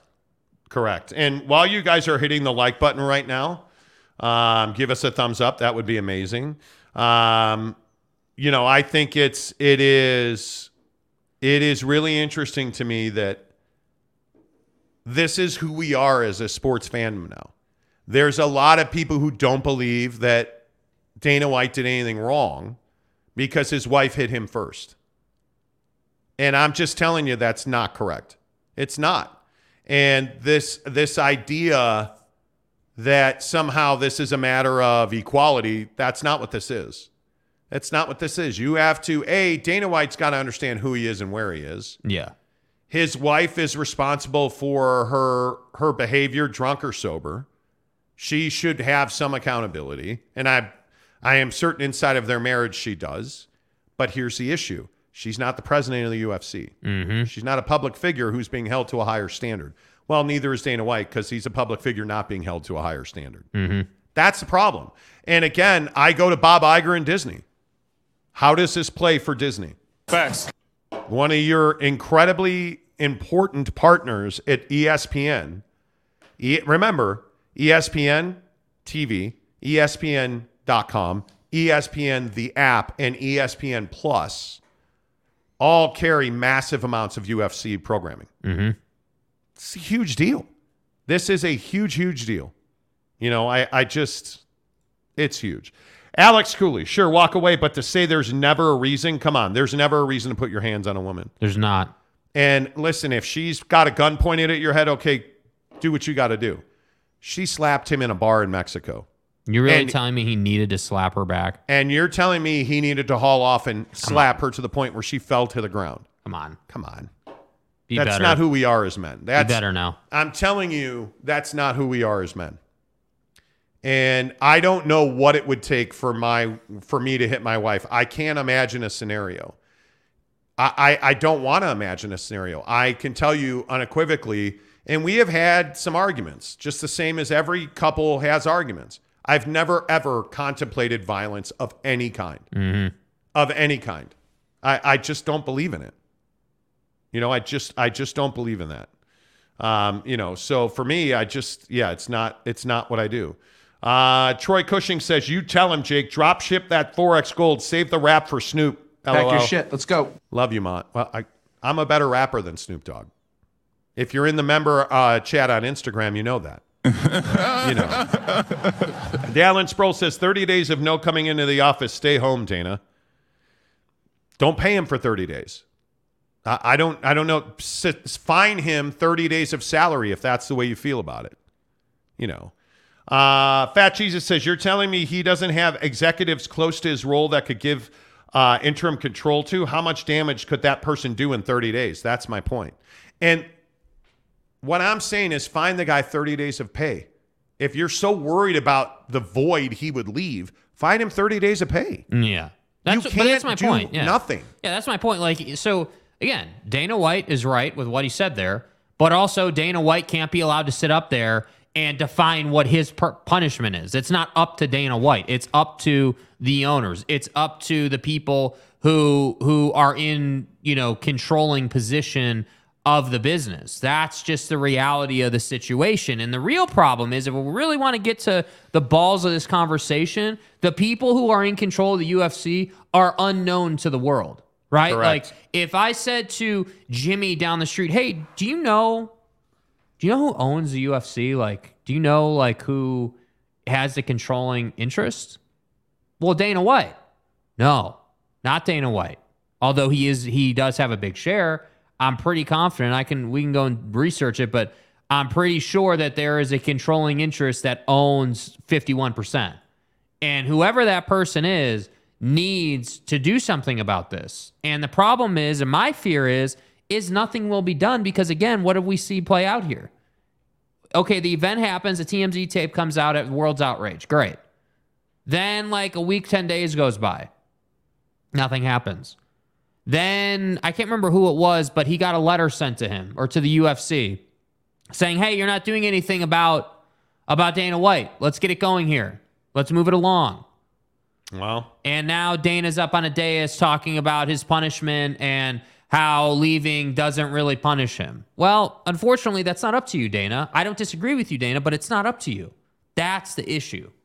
Yeah, I think it's incredibly interesting the parallel of this WWE sale um, as compared to this situation with the UFC. Did you guys see that the WWE basically has been sold to the Saudis and it's simply just putting the ink on the paper now? And what's really interesting is look at Vince McMahon came back and he is I mean, if we're ranking detestable human beings, he's far, far, far further up the list mm-hmm. compared to Dana White. But nobody's talking about that with the U, with the WWE. Yet here we are talking about Dana White, and I agree that Dana White should be held to a higher standard because he runs a professional sports league. If Roger Goodell slapped his wife on tape, if Adam Silver slapped his wife, if Gary Bettman slapped his wife, But think about it. What's the difference there, though? And I think this is crucial. It's the NFL. yeah, It's the biggest sporting organization on the planet. All right? It's Roger Goodell, the commissioner. He's never, dude, if Roger Goodell, dude, if a tape surfaced of Roger Goodell um participating in domestic violence in his marriage, dude, that I mean that that I I don't even know like it may take a month to get Buddy fired, but he would be fired. There's no doubt about it. And so to me, I, that's why I say this isn't a complex issue, and and I'm not really here for. You know, Alex, I love you, bro. And all these people talking about how, like, hey, she hit him first and this is ridiculous. Like, I'm not here for that, dude. The reality is he hit his wife. You're not getting away from it. And Yeah. And he wants to live in a world where he gets to self-define his punishment. And I'm telling you, that's inappropriate. And and while he's not wrong, he should be punished. And the punishment should be a 30-day salary fine, if not a million dollars, in my opinion. And he should be gone for at least 30 days, if not 60 days, in my opinion. Brett Robbins, how do you know she wasn't coming for his eyes on the next attack? Who cares? Who cares about the next attack? We're not in the business of wondering or guessing or forecasting, you know, Mrs. Dana White's next attack. I care about what I saw on the video in Mexico. I don't understand this obsession with, well, what if she or look at her. I'm not talking about her. I'm talking about the president of the UFC who makes millions of dollars to run a sports league on tape slapping a woman in a bar in Mexico over the holidays. Mm-hmm. It, uh, it it does not matter what she did. And until you conform to that and understand that, you're always going to want to say, hey, you know, it's like this idea that, you know, so many people in, in the YouTube comments yesterday were like, women want equal rights. Well, he gave her equal rights. No, he didn't. What he did is he he domestically abused his wife. Mm-hmm. That's what he did. And I, I don't understand why we can't come around to the fact that look at Dana White's size. Do you understand? Look at his build. Like, why would you? And this is what's always baffled me. Man, This is what's always baffled me, with all due respect to Brett. you don't put your hands on a woman. Why are we interested in having a conversation about equal equal rights with women when it comes to physicality? It's so, with all due respect, I love the women in my life. With all due respect, if I punch you in the face, you're getting dropped. It just it's it's a it's a it's a bio, like a physical biological. Hey, men are built in a different way than women. So we're really to sit here and talk about how how oh well women want equal rights and she got equal like that's one of the most asinine things I've ever heard. Like what happened to to to class in men? What happened to like being a, a, a polished individual, somebody who I don't know doesn't get drunk to the point in a in a in in Mexico and feels like it's okay to beat on your wife. Like I just don't understand why why that's cool and why Yeah, you guys and- want to point and that the out. idea of and and the idea of she got put in her place is it's it's insulting. That is like, just what do you mean put in her place? that's barbaric. Do you dude. Like, understand? Like, do you have no with again, with all due respect, because I don't like tearing people down. I'm not trying to do that, but this gets me going a little bit. Do you have no sense of, hey, I have to be the bigger person here? My wife slapped me, and yeah, that didn't really hurt too much, did it? That didn't really that I'm not really feeling that tomorrow. But you know what? She is. there comes a higher level of responsibility. Yeah. Dude, like When in- you are the president of the UFC, it doesn't matter if a guy walked up behind you and punched you in the face. It doesn't matter. the president of the UFC in a bar brawl in Mexico, that's not. It's a bad look. Yeah. It's a bad look. Yeah. All right. Uh, Dustin Mercer, the newest member of the Monty Show clan. What's up? Everybody, welcome Dustin as a member of the show. Dustin, good to see you. You now have access to our exclusive members only video that we post every day. Uh, you now have access to our exclusive Monty member only chat on Instagram. Make sure you DM Jake, SLC Jake, at Instagram. Follow him. He's got like three followers on Instagram. Yeah, You it's kinda pathetic, you- but, you somebody know. needs to follow Jake on Instagram. Yeah, I am the gatekeeper of the group, okay? He is the gatekeeper of the group. Hook it up, SLC Jake.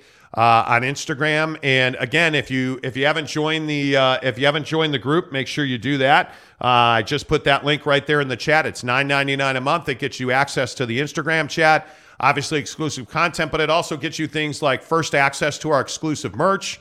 Um, working on working on some really cool merch right now. Can't wait to drop that. Uh, by the way, did you guys now know that um, our friends at uh, YouTube offer a merch store? It's So- coming, people. I'm telling yeah, you. I'm telling you, it's coming. So we have a lot going on. We have this March 10th birthday bash. I'm going to be 50 on February 19th. March 10th, we're having a birthday bash right here at uh, Maverik Center. Cannot wait. We are so close to announcing the newest guest that's going to join us all at that event. yes. Members will know about it first. Members will get invited first. It's going to be an amazing night. Make sure that you hit the join button uh, as Dustin Mercer did. Dustin, appreciate you very much. Let's finish up this Dana White conversation real quick. Salty Drunk says, Calm down, Jake. It's a conversation, not a dictatorship. Yeah, well, here's the difference, dude. Here's the difference. I I have a pretty strong belief based on the stuff that I see in our world on pretty much a daily basis that that men don't men have lost sight of the responsibility we have in the world, meaning it doesn't matter in a it doesn't matter if a female hits you, dude. Yeah, it just, just- doesn't matter, man. And Like, listen, that's my opinion, and I, I agree to a certain extent. I'm not telling you how to live your life. I am not trying to dictate what morals are. I was joking about moral compasses and whatnot. I was totally kidding. Your moral compass is yours. What you feel like is right is knock yourself out. I don't uh, I- in my in my life and in my code. I will never put my hands on a woman. I just won't do it. Yeah. I, I, I violence in in relationships is never going to end well. How different does this tape look if Dana White's wife hit him and he reacted properly? If he hadn't hit her back, if he had, you know, Just walked away. what would TMZ probably would have put out an article or something saying, oh, well, Dana White's wife doesn't like him or something, or some dramatic, whatever. You know what I mean? Like there would have been some some story on how they have issues in their marriage. Dana wouldn't be sitting up on a dais talking about abusing his wife, and he'd be able to sleep at night.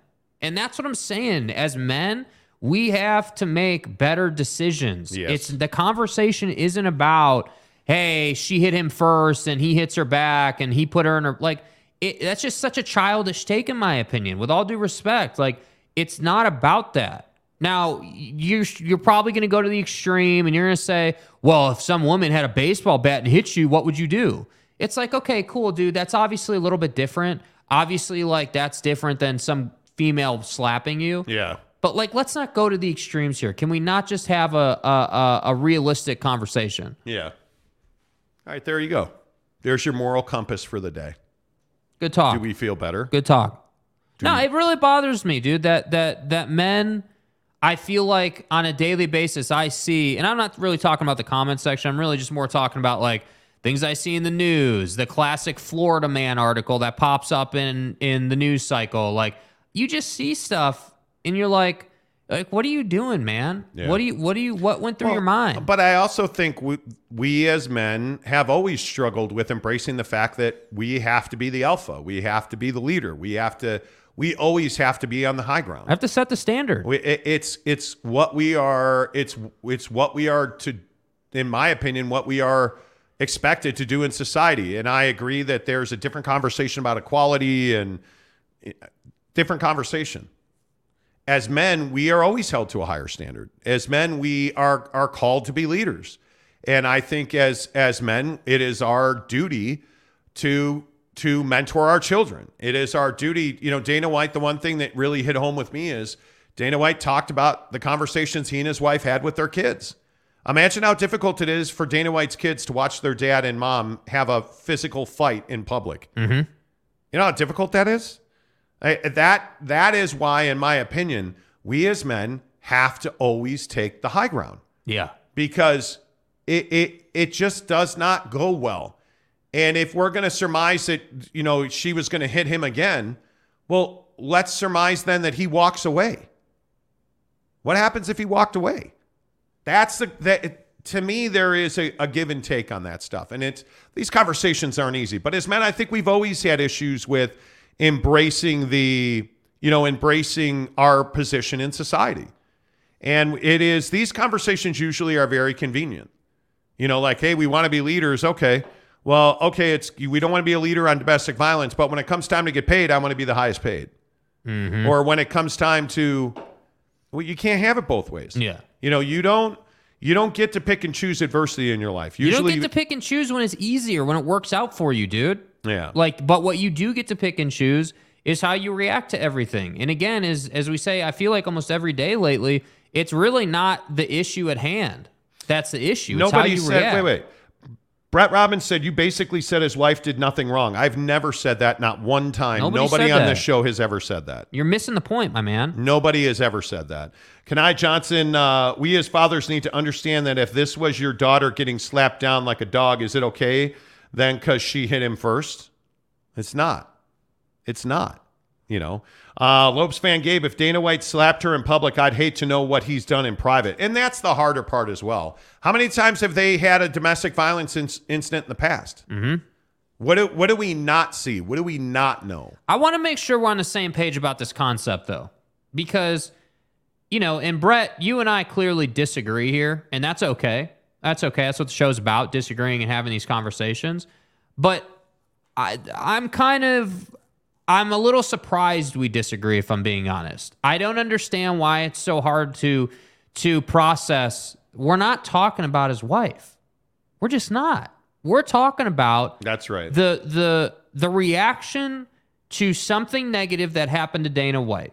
Right? Can we all agree? Can, can we all agree that that's how that's a fair characterization? Hey, something negative happened to Dana White in Mexico in his family. Let's just if you just characterize it as that, we should all agree on that. Next, I want to say, dude needs to react better. Like, I'm sorry, man. It's not just that you're the president of the UFC. It's not just that you're, you know, a dad, a husband, uh, an influential, impactful figure in in you know your people's lives. Like, you have to be better. And and we we did this whole thing yesterday about like you know having a better relationship with yourself and doing little things and like it all sort of plays together. You can't just like you can't skip over that. No, and I think the that part of it's got to be very tough for Dana White. Yeah. I mean, I don't know how you. I'm a big fan of personal accountability, and I, again, I do, I just don't know how you look yourself in the mirror after you did that. How do you watch that video and I, I man, that'd be crazy to me. That would absolutely be crazy to me. But appreciate the conversation, guys. I know that these conversations are not easy, and I I know that we all are passionate about it, and we. Uh, you know, we have different feelings, but you know what? Understand that your opinions are valued here, and uh, we may disagree with them, um, and we may we may uh, you know passionately disagree with them, but we appreciate that you guys share your your opinions. We really do, I, because I think that is a um, that's a very difficult thing to do uh, in a lot of spaces and places. So Yeah. we appreciate that. Uh, hey, coming up in about 11 minutes, football 50. I do want to get into the best quarterbacks left in the NFL playoffs uh, because I think there's some really good ones. I think we're overreacting to Dak Prescott. What does that mean? And that means that I think Dak Prescott's better than we're giving him credit for. And I agree that he is he's having a tough season. He had a tough season, injury wise, interception wise. But I don't think there's any doubt that the Dallas Cowboys have been one of the best teams in the NFL this year. But what does it matter if you go out in the first round of the playoffs? So I want to talk about that coming up as well. Um, also, don't forget that uh, the Jazz are off tonight. They play Orlando at home tomorrow. Uh, I think that's a big deal. I also think this situation, uh, as we talk about the biggest stories in sports here on the Monty Show, I think this um, this situation going on in the NBA. Uh, I don't know if you guys have looked at the table in the NBA, but it is shocking to me the way the the the Western Conference looks right now. That your top four are Denver, Memphis, New Orleans, and Sacramento. Sacramento's fourth in the West, 22 and 18. Yet Phoenix, Golden State, the Jazz, T Wolves, and Lakers are all in the bottom seven of the of the NBA Western Conference. That is shocking to me. And this loss last night by the Phoenix Suns, if you look at that roster that was on the floor last night, they started Saric, Craig, Bridges, Biyombo, and Washington last night. Duane Washington started. Their bench was Ish Wainwright, Josh Okogie, Jock Landale, and Damion Lee's a perfectly good bench player, right? And Saben Lee, who played 15 minutes after they signed him out of the G League.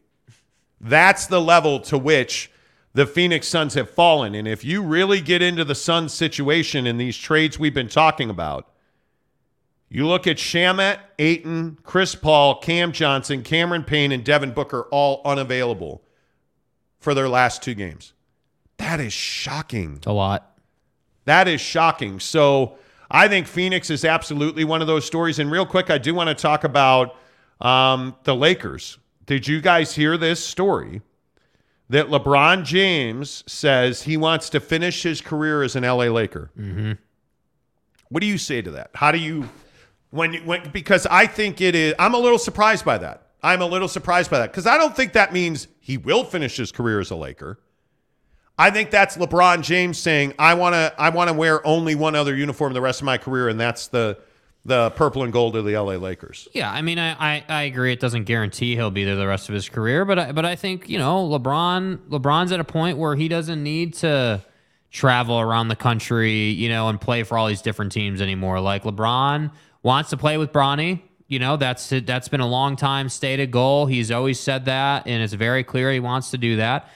But I also think the point you always make about him, like LA is a business mecca, you know, and he's he's Yes, he's a is. mogul within that, and I think he's doing a lot, and and I think that he likes living in LA. Hell, I would like living in LA if I didn't have to worry about the money. You know what I mean? So Yes. so to me, I I I think it makes perfect sense, and and I think LeBron LeBron to me right now. You know, is I feel like with some of the things he said and, and what we're hearing from him at this stage in his career is appreciating what he has a lot more now than he used to. Meaning, he it's not just that he has that he's essentially a billionaire and has all this money, right? It's not really about the money per se, but it's about the fact that that money's allowed you to provide for your family. Like you live in LA, Yeah. you live in a nice place, like it's LA, like you're you're really happy, things are going great. Bronny's on track, Bryce is on track. Like you just have a good setup. So the playing in LA thing, I don't think is as much about the Lakers per se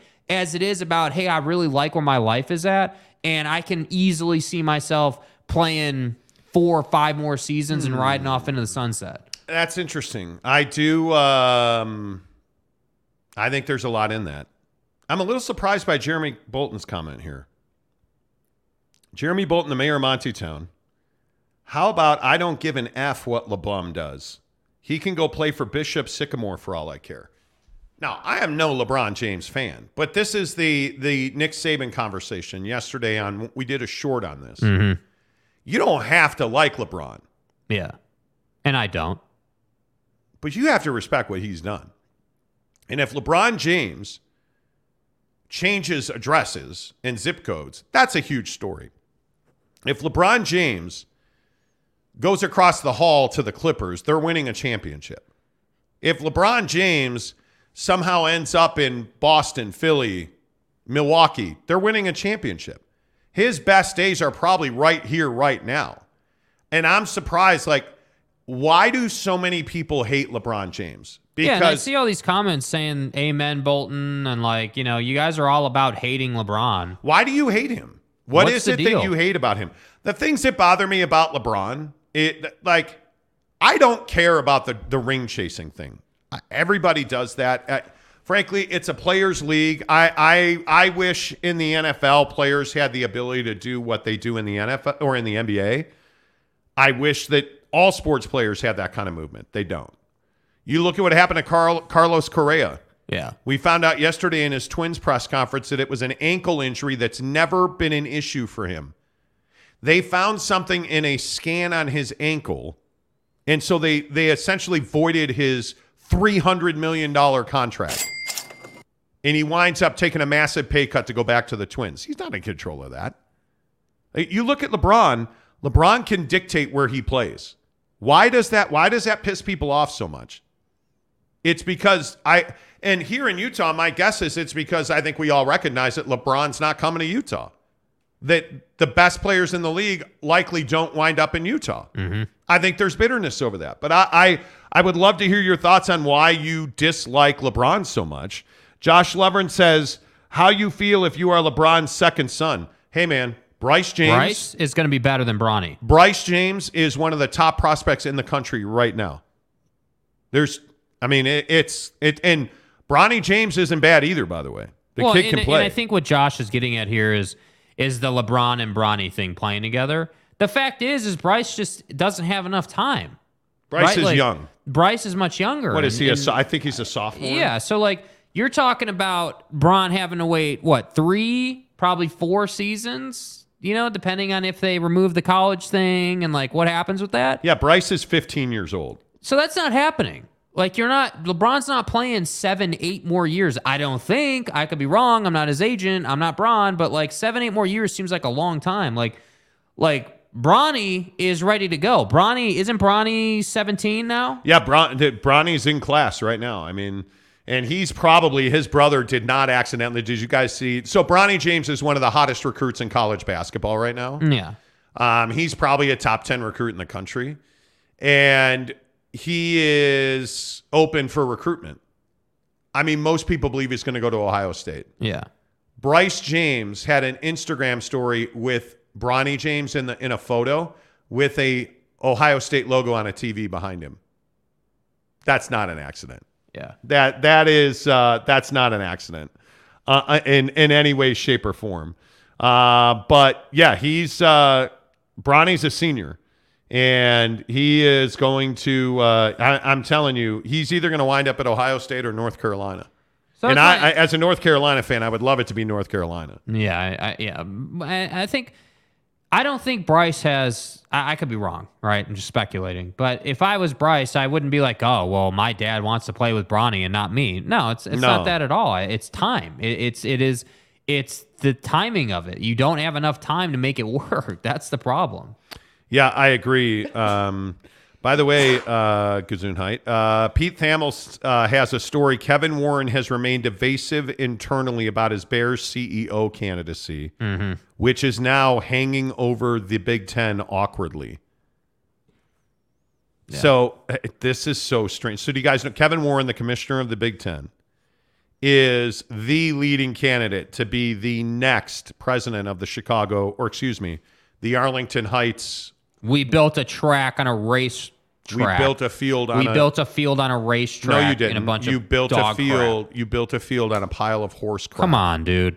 Uh, he is the arguably, not arguably, inarguably the leading candidate to be the next president of the Bears. Very interesting. Alex Cooley says, "Am I the only one who thinks LeBron is corny as hell?" What do you mean corny? Uh, Fat Jesus says, "Don't worry, LeBron. As a Laker, your career is over. Pretty much. Pretty much. I agree with that." Uh, Andy H says "Th- these next 10, 12 games at home will determine if we go to the playoffs or start listening to trade offers. Yep. You mean the Jazz? Oh, the Jazz are going to make trades no matter what. Salty Drunk, welcome, Tanner. About time you got here. Oh, did I miss Tanner? He's oh, right. yeah, I did. There he is, Super Soaker. Amen, Mayor Bolton. Jaron Eccles, who's also a member, laughs at Jeremy Bolton. Tanner Plummer says, You're not alone, Alex Cooley. What is corny about LeBron? I, I don't get that. Uh, I don't mind LeBron being woke. I do mind that he talks about being woke, but does directly, such as fund a college scholarship program to help the help the lives of inner city youths. So you guys don't like that he talks politics and that he's quote unquote woke. That's interesting. Uh, Jeremy says everyone thinks that LeBron is the be all on social issues. I just think LeBron doesn't. That I might agree with. I mean, LeBron being at the back of the BLM parades in Los Angeles. Okay, why while is at the front of the line though? that he st- whoop, I, I'm not bitter. I just think that when you have a mob of people destroying Los Angeles and you're at the back of that line riding your bike with Anthony Davis, I have a problem with that. But I think that the some of these comments are there. There's I don't know. Maybe I'm wrong. You tell me. I mean, correct me if I'm wrong. But it seems like there's some bitterness over LeBron, and I don't really like. You can't deny he's an all-time great. You can't deny that the guy is influential as hell. Like I'm never Oh, a I- fan of living in the the the woke space or like cat like the term woke is so played. I, I hate that term and, and I just don't really understand why it's gotten traction. But I don't know, dude. Like I, I'm in a place where yeah, I do think Bron has some issues, but there are not enough issues where I won't pay to go to crypto to watch him play basketball. Yep. Uh, Andy H says he's that high because daddy will contribute to the NIL pool. No. Bronny James is that high because he's a stud. You know why Bronny James is that high? Because he is now fully power slamming people Yeah. and he is a knockdown three point shooter. Yeah. And his game clearly, clearly translates to the college level. There's no doubt about that. There's no doubt about that. All right. Uh, we'll get back to the NBA in 10 minutes, talking jazz and trades. Uh, but right now, as always, 10 to the hour. Every hour, we bring you the biggest stories in football. Football at 50, presented by Papa Murphy's Pizza. Make sure you download the Papa Murphy's app. Use the promo code Monty25 and get 25% off your purchase of $25 or more at Papa Murphy's Pizza. Couple of quarterback updates for you this weekend. Tua Tagovailoa Yeah. out Sunday versus Buffalo. Buffalo. He will not play. That's a big one. And then the Dakinator. I said the Dakinator. Why are you such a Dak Prescott guy? I'm not. You're just so anti-Dak that it makes it hard for me not to be a Dak guy. Um, you know, but you keep your head in the sand. It's fine. Uh, Jera. Hey, Jera. Jerry Jones went on 105.3 The Fan in Dallas, not the sports leader, uh, and said that it's not in Dak Prescott's DNA to turn the ball over. I said it's not in his DNA. Right. To which I would say, well, you might want to check the box score. He threw 15 picks this year. But if we look at the quarterbacks in the NFL playoffs right now, Dak Prescott or Geno Smith, Dak. Brock Purdy of the Sam Dak. Frog Discos, Dak. Trevor Lawrence. Trevor Lawrence. Oh, screw you. Just kidding, Dak. Dak Prescott. Why you do me like that, man? That's not nice. Because you know why? You know why? Because the fact is, is Dak is not a winner. He's not. Yet. Uh, the sex machine. I would take Herbert over Dak. Absolutely. Tua tagged your mama. Dak. Josh Allen. Josh Allen. No. All day. Yeah, of course. Uh, Daniel Jones, Dak. New York Giants. Dak Prescott. Kirk Cousins. Cousins. Shut the. You would take Kirk Cousins over Dak Prescott. Yep. Yeah, I would. Yeah, I would. Did you What- drink your ayahuasca this morning? Are you done- hallucinating? What is Dak done that Kirk? No, the question is, what has Kirk Cousins done? Besides Nothing that turn the ball over on hasn't. prime What is- time. What has Dak done? He hasn't done anything, dude. This is what I don't understand. Why are we? Okay. Why are we? Why Okay. are we sitting here saying that Dak has done anything? because Like, at least Dak has potential. Kirk doesn't. No! We know who he is.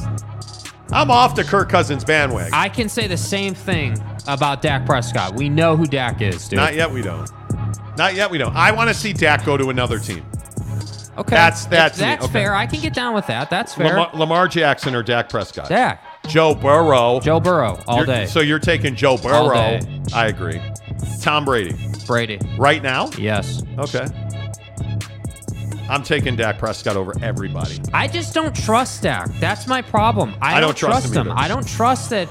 Like that. I don't Ken- trust him that, either. That Fuller pick six is embarrassing. Like, like You threw the exact same pass to the exact same spot, what same you were t- doing. twice in a row. Like you know, like that's the perfect thing. Like that's not. Oh well, it hit his receiver in the hands, and so that's not on Dak, so he's fine. Like no, dude, Dak threw it in the same spot two times in a row, and Dan Orlovsky clearly illustrates that he had options. Yeah. And and I, and I just I'm a little burned out or quite a bit burned out on the Cowboys. I'm tired of hearing about how great they are. I'm tired of hearing about how oh well they were the best one of the best teams in the league. Yeah, well, what does that look like when they lose to Tom?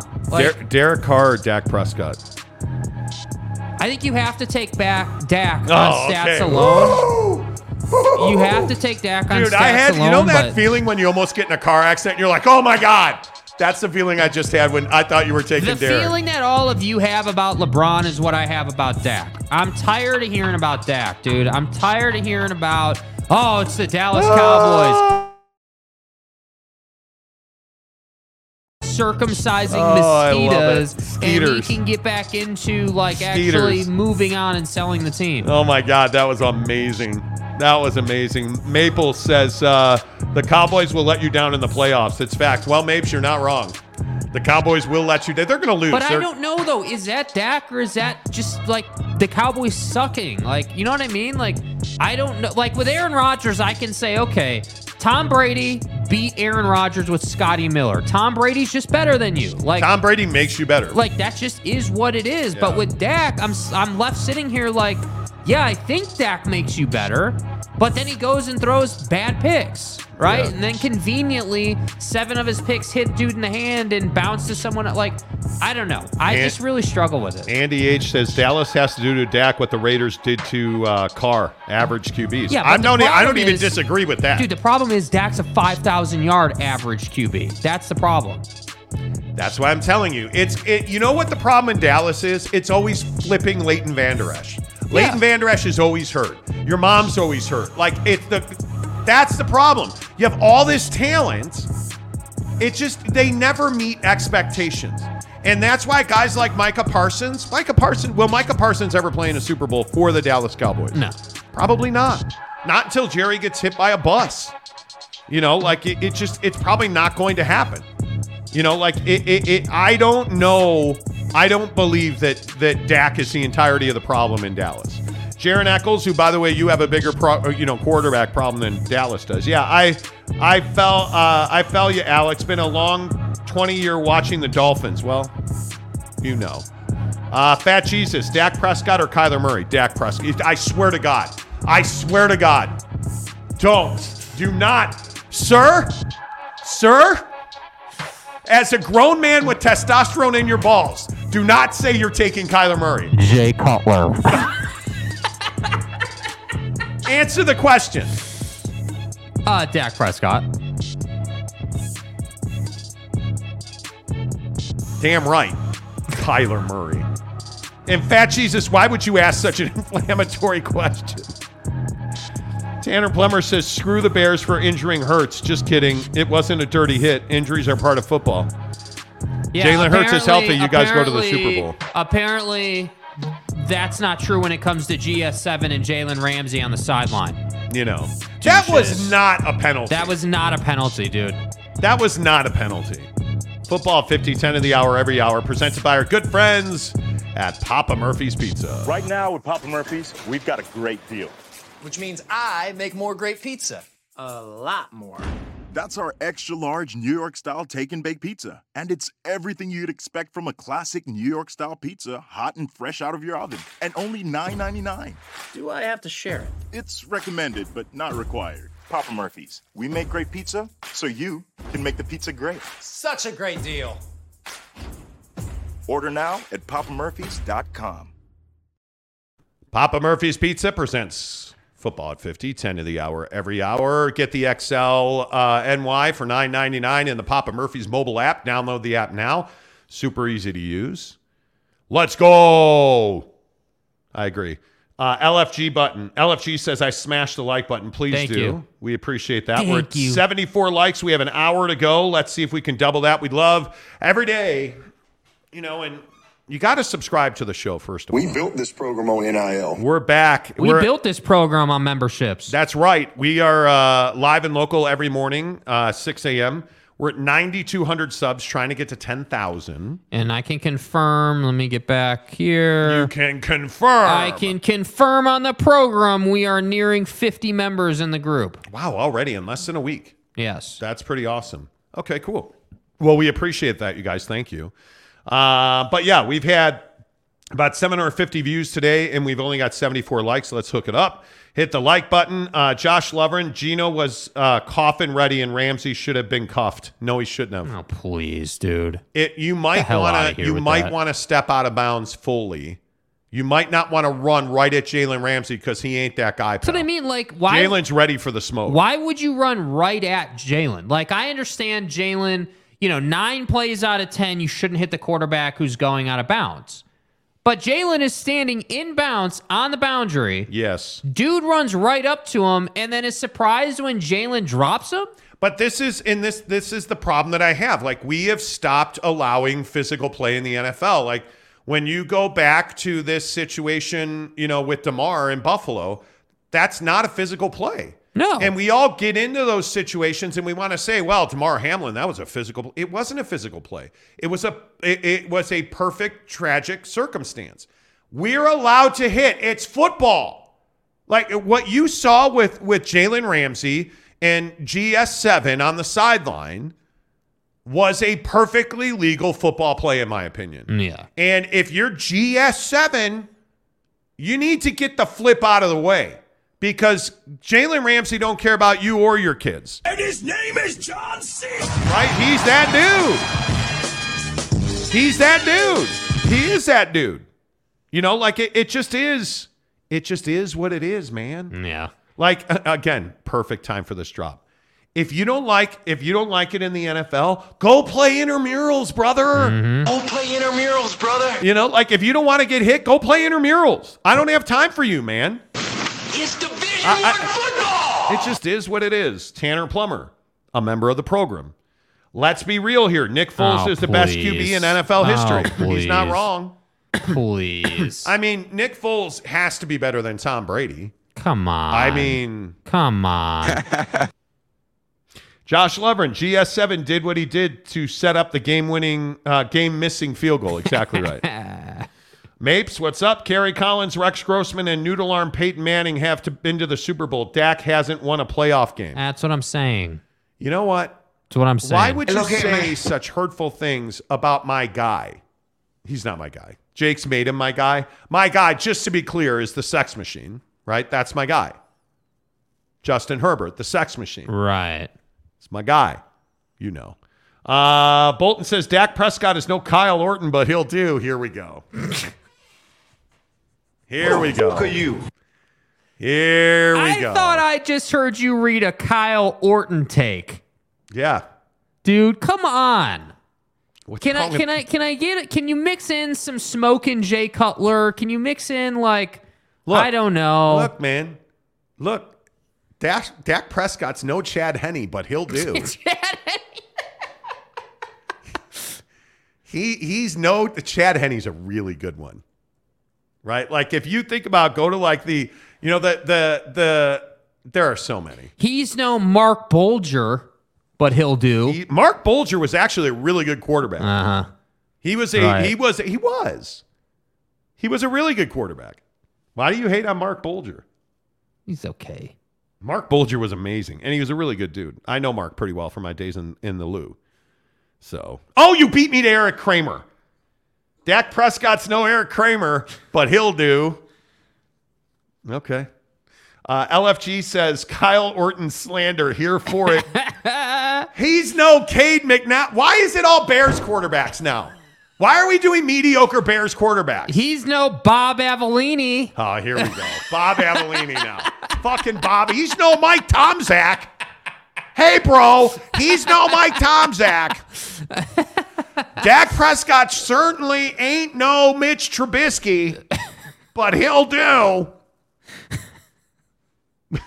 what are you doing? He's you no doing? Cade McNown. But he'll do. Oh my God. The history of mediocre quarterbacks in Chicago. He's no Bubby Brister, but he'll do. you guys remember Bubby B- Brister? Oh my God.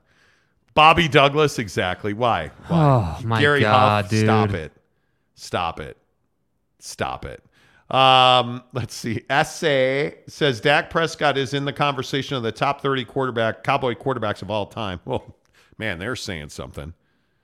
Uh, Henne does have a ring, yeah, in Kansas City, right? Salty Drunk says he's no Jim McMahon, but he'll do. Jimmy's my guy. That's exactly right. He's no Jon Kitna, but He's he'll no do. Jon Kitna. Are you looking up a list Yes. of mediocre quarterbacks? Yes. He's no Quincy Carter in 2003, but he'll do. Cocaine! No, he's no Boomer Esiason, but he'll do. He's no. Oh, listen, he- Dak he's with no Dak. Vinny Testaverde. Oh, Vinny Testaverde was a solid quarterback. Vinny Testaverde doesn't work. Well, Here's a bomb. Vinny's right not Te- Here's the one of all of them. Dak, Pre- Dak Prescott's no Akili Smith, but he'll do. but he'll do. He'll do. You know, he's no. Can somebody work in a Jamarcus Russell take for He's me? He's no Dan Orlovsky, but he'll do. Ah, yeah. Oh, yeah. Let's go. Yeah. Let's go. Tanner Plummer. He's no Nate Sudfeld, but he'll do. Stop it. LFG says Dak Prescott's no Steve Pelluer, but he'll do. Dak Prescott's no Rick Mirer, but he'll do. Oh my God. I could do just Dak Prescott's no Brady Quinn. No. I could do the He's history no of Mark Sanchez. he, he's no he's no Dan McGwire, but he'll do. oh my God. Stan Gelbaugh, Josh Loverin. Let's go. Oh, Ooh. oh, I got one. Dak is no Ryan Leaf, but, But he'll, he'll do. do. oh, here's one. Talking with Raphael podcast. Dak Prescott or Baker Mayfield? Okay, why, Dak are you, why are you being is- offensive, dude? Dak Prescott is way dude, better Baker's than Baker. clearly superior. No, Come on. He's- Look, I don't. I am no. I have no problem with Bake. I'm not a Bake hater. He's a great number two. he is actually. He really is. But Baker Mayfield ain't no Dak Prescott, but And when I he'll woke do. up this morning, I was feeling pretty dangerous. Dude. Come on. Dak Prescott's no Jake Plummer. you brought up Jon Kitna. You said Jon Kitna. Are you kidding me right now? He's no Jared Goff, but he'll do. oh my God. He's no, that's right. That's right. He's no Jared Goff, but he'll do. What would I do without you? Good Lord. Wow. You know, that I- was incredible. The history of mediocre quarterbacks. He's no Eric Hipple. Do you guys remember Eric Hipple? Oh my God. Steve Pelluer. What a pull that was. That's the winner. Steve Pelluer is. I don't know how you beat that. I don't know. Mapes. Oh, Mapes goes Doug Flutie. Oh my God, Doug Flutie. Like, who are some of the like obscure? Like, they, you, there has to be. Listen, the rule on the obscure guy is you. Everybody has to know him, but But he's obscure. but you haven't thought about him in, you know, I mean, like think of any, think of any freaking Arizona Cardinal quarterback. Who was who was the backup? Who was Carson Palmer's backup all those years? Oh my God. I can't remember his oh, I'll name. look it up. He's no Hugh. Exactly. He's no. He's no John Freeze. Exactly right.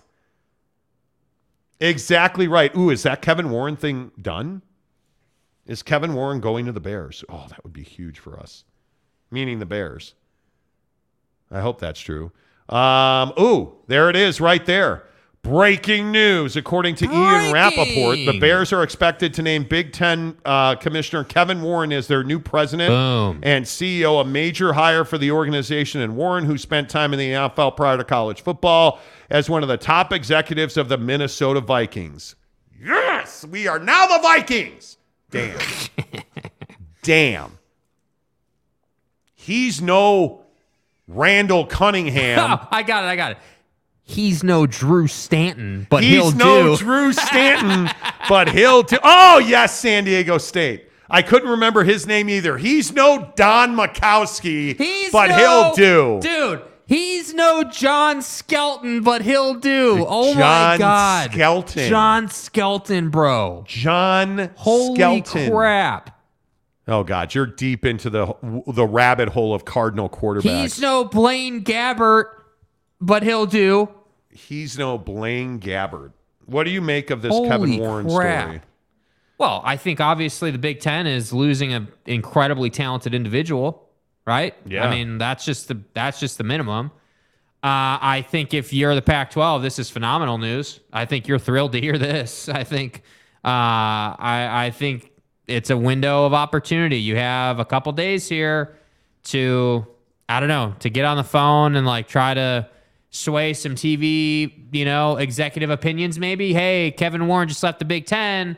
They're in trouble. Come over here. But in, in all seriousness, let's I mean get into that a little bit. If you look at what Kevin Warren means to the to the Big Ten, I mean he negotiated the largest television contract in the history of college athletics. I mean this is Yeah. a big deal now, and frankly the work has been done, right? But I think the next biggest step is getting Oregon and Washington into the conference. Yeah. And I'm curious who the next guy is to do that because this is no small job. The Big Ten is one of the premier jobs in all of professional sports.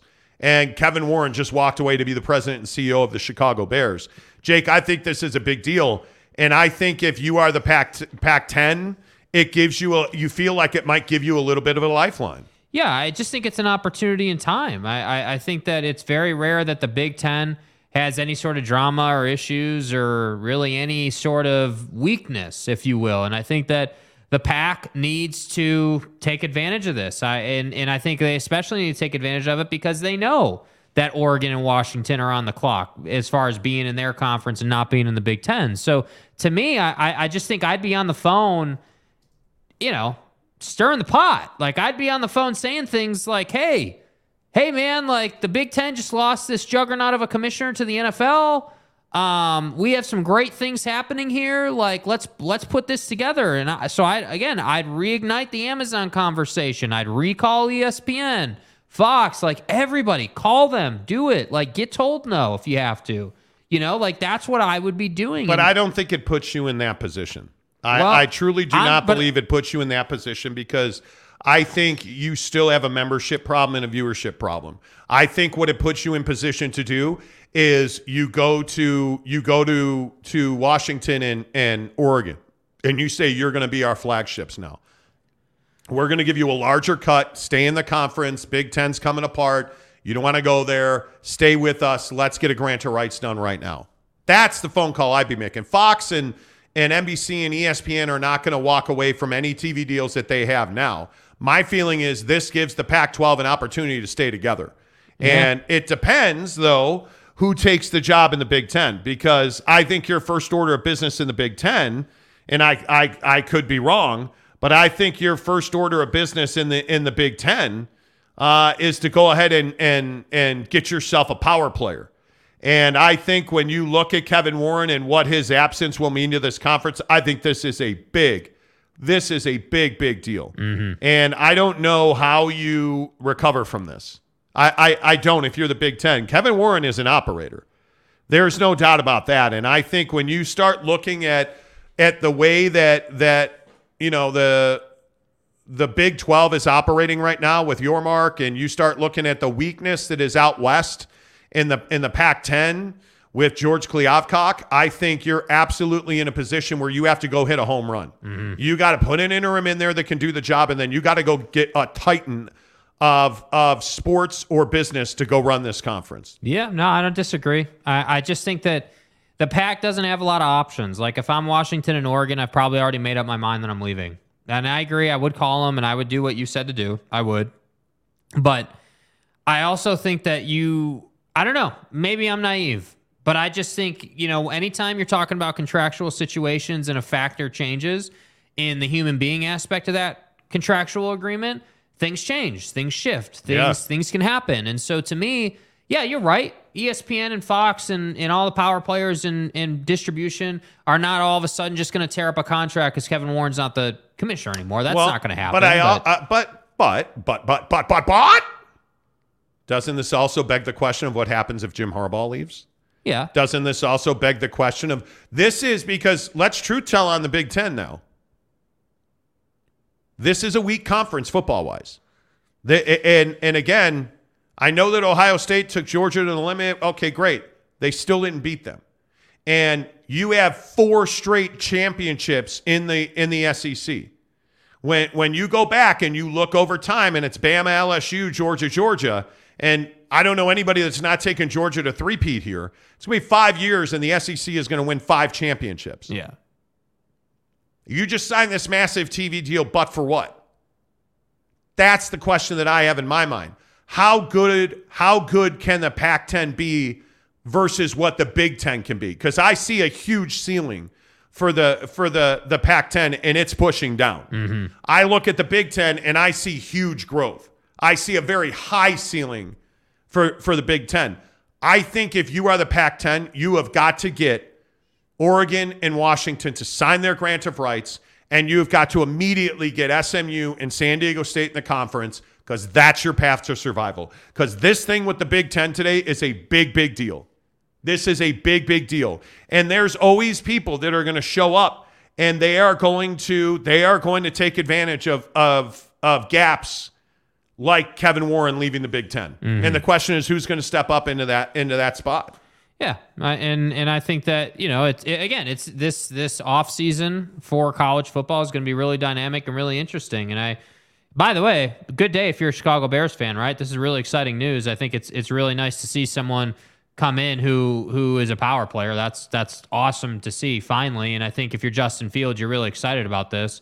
Uh, I would think, but I would think. who the hell knows, right? Like, but yeah, I mean, I think for college football, it's it's it's unfortunately one of these situations where it is dominated by the SEC, and and I do agree that who you hire is really going to set a precedent and set a standard because if you hire anybody less than Kevin Warren, you know, anybody who's le- like less in ability, I mean, than Kevin was, Yeah. you're unfortunately you're taking a step back and that's just the reality of the situation and i and yeah if i'm being honest i do think it helps that kevin was such a dynamic personality i do think it helps that the guy did so much for your conference like it, it- you you he took your conference to this like next echelon and really led college football um financially and off the football field now you're right. You lose him and you suck on the field for the most part, and the SEC is as dominant as it is. Like, yeah, that's not a great look. So this hire may damn well be one of the most important hires you've ever made at the Yeah. conference level. Yep. Uh, let's see. T. Lawrence Gragston. Big Ten got the seven year, $7 billion deal already locked up. We'll be fine. I'm not even saying that you're going to lose that deal. I don't Yeah, think we're not saying saying that. No. The, but the question is what happens to the next deal? Because if Kevin Warren leaves and your business model, because he's an operator, again, he's a guy that grows grows business lines, revenue lines, like he's an operator. So the question is, who do you replace him with? And I think the other big question here is, can you raid the Pac-10 anymore? If you without Kevin Warren there, Yeah. Kevin. I mean, theoretically, Kevin couldn't figure out a way to do that without taking money from his constituents, which was never going to work. Yeah. So the question is, does does the the next commissioner of the Big Ten come in and immediately try to get a streaming deal with an Amazon? I know that's really interesting. That is very interesting. What does NBC say about you know Pac-12 After Dark, which they're now turning into Big Ten After Dark with SC, with uh, USC and UCLA Yeah. to a streaming deal with Amazon? That's a huge question. You know, like it, it'll be very interesting to see how all of this plays out. Essay says uh, George Kliavkoff's weakness uh, have been magnified since Yormark became the Big 12 commissioner. Oh, there's no doubt about that. Yeah, and I think when Yormark is putting on speaking clinics uh, repeatedly, both at a dais and on the field after the Big 12 championship game, like I think it's it, it just solidifies that take for sure. Yep, I agree. Lopes Van Gabe, GCU alum out here leading the sports news cycle. Congrats, Kevin, into the Bears. Yeah, man. Kevin Warren's a high, high caliber dude. That is a guy that I like that guy. He is, he is, I'm happy as a Bears fan. I'm happy about that because I think when you, when you look at the, the major issue facing the Chicago Bears right now is their stadium situation. Um, Soldier Field is just not a, a viable revenue alternative. And I don't know that rebuilding, there's a new model out for the Bears to get a dome stadium essentially at Soldier Field. I don't know if that works or not. They bought Arlington Park, the old racetrack out in Arlington Heights. Yeah. I mean, for the obvious reason of creating a sports and entertainment district. But I don't know. Chicago Bear football should be played on the lakefront, man. Agreed. And if they can get a deal done at the at Soldier Field, I think you should get a deal done there. There's no doubt about that. Um, you know, we'll see. Nathan Sharp says alternative take the Big Ten is such a good conference that their uh, executives get more lucrative positions afterward, and so they attract better talent. Oh, absolutely, that could be. Yeah, that's part of it. I, I think it is a is a really good gig. Well, I, think I don't the think Big there's Ten, any doubt. Listen, the, what the Big Ten solidifies every year, repeatedly, is that winning on the football field doesn't matter if you if you're a business operator. Like winning on the football field helps when you win. It helps that Ohio State's in the playoff damn Yep. near every year. It helps that like this year, it helps that Harbaugh in Michigan got to the playoff. But it's not. It is not necessary per se to win national championships to get billion dollar or seven billion dollar deals done. Like what matters is branding and value and viewership. So even if you suck but you're getting viewers, you're still going to get the huge deal. That's what I think this shows you. Power resides, and, and this is our conversation about Nick Saban. Yeah, power resides in the SEC. This And is Coach Saban. You, you, if you don't embrace that, you're going to fall further behind. Yeah. And I did a short yesterday here on our YouTube channel about why people hate Nick Saban. Well, Nick Saban put out his top five uh, teams, his final top five teams, or his Yeah. top 25, and he left Tennessee out of his top five. So, of course, Kirby Smart leaves Alabama out of his top five. And it's like, this is a game that we all play. Are you really pissed at Nick Saban because he left Tennessee out of his top five, Rocky Top? Is that why you're really pissed? Rocky Top, tell me this right now. You're really pissed at Nick Saban because he didn't put you in the top five. No, you're really pissed, Rocky Top, because Nick Saban's better than you. You're really pissed, Rocky Top, because Alabama's better than Tennessee. You're really pissed, Rocky Top, because even if you're in the top five, it doesn't mean a damn thing because you're not as good as Alabama and you're certainly not as good as Georgia right now. And by the way, Georgia, congratulations on your two national championships. You're still not on par with the Sabinator. Facts. So you can go ahead and hate on Nick Saban. You can go ahead and hate on the fact that, oh, it's an SEC bias. Okay, sure. But is it really a bias when they're the, the biggest line in the kingdom? Because they are. College football is dictated by the SEC. The SEC is dictated by Nick Saban. Period. Ask Jimbo Fisher. He's the benchmark. The X, the SEC is dictated by Nick Saban. It is what it be, and there's nothing you're going to do about that. You, you're and just that's how I look at it. you, there's just nothing you're going to do about that. Yeah. You know, like it it's true. It's true. I mean, it, it's 100% true. And I think that the true measurement of who controls something is, you know, whether you're talking about them when you have success or not. And I think everybody was talking about Alabama, A, getting getting snubbed in the playoff, A. Yeah. But then B, in the bigger picture, that it is untrue that Georgia, you know, has taken over and controls everything because the fact is, is even with back-to-back national championships, they're still now just barely dipping their toe in the water of what just just barely. just barely dipping their toe in the water of what Nick Nick Saban has accomplished, and that's the that kind of puts into perspective the mountain you have to climb. And I'm telling you, and I know he's a Georgia alum, I get it, but David Pollack running his freaking mouth on ESPN, sitting next to Nick Saban in his Geico blue suit. Probably was not the best idea for next year's college football season. I'm just just going out on a limb, but talking a bunch of junk to the old Sabanator probably wasn't that good of an idea, David. Like it probably would have been better to say, "Hey, coach, with all due respect, you know you've accomplished a ton, but I personally feel like Georgia's in control." If he had said that, I think you'd got a pass. But sitting here saying there's no way Alabama's in control, there's no way that it's not Georgia, we get it, man. You just woke up a sleeping giant who took a couple of years off and hasn't been working as hard, and now he's back on the train, and now he's coming for that ass again. And that's what I think nobody wants to talk about. It is that easy for Nick Saban. It's easy to build an NFL caliber roster to play for a national championship in college football because that's what it is. Does anybody dispute? That, I don't. That Georgia's an NFL roster. Does anybody dispute that? Hell, we had an argument earlier this week about the the greatness of of you know the god Stetson Bennett and that he's going to do amazing things. no, we had that- an argument that like, you come hate. on. We had an argument on, that you hate Stetson Bennett. I know the guy didn't have a locker when he signed up, but Come on.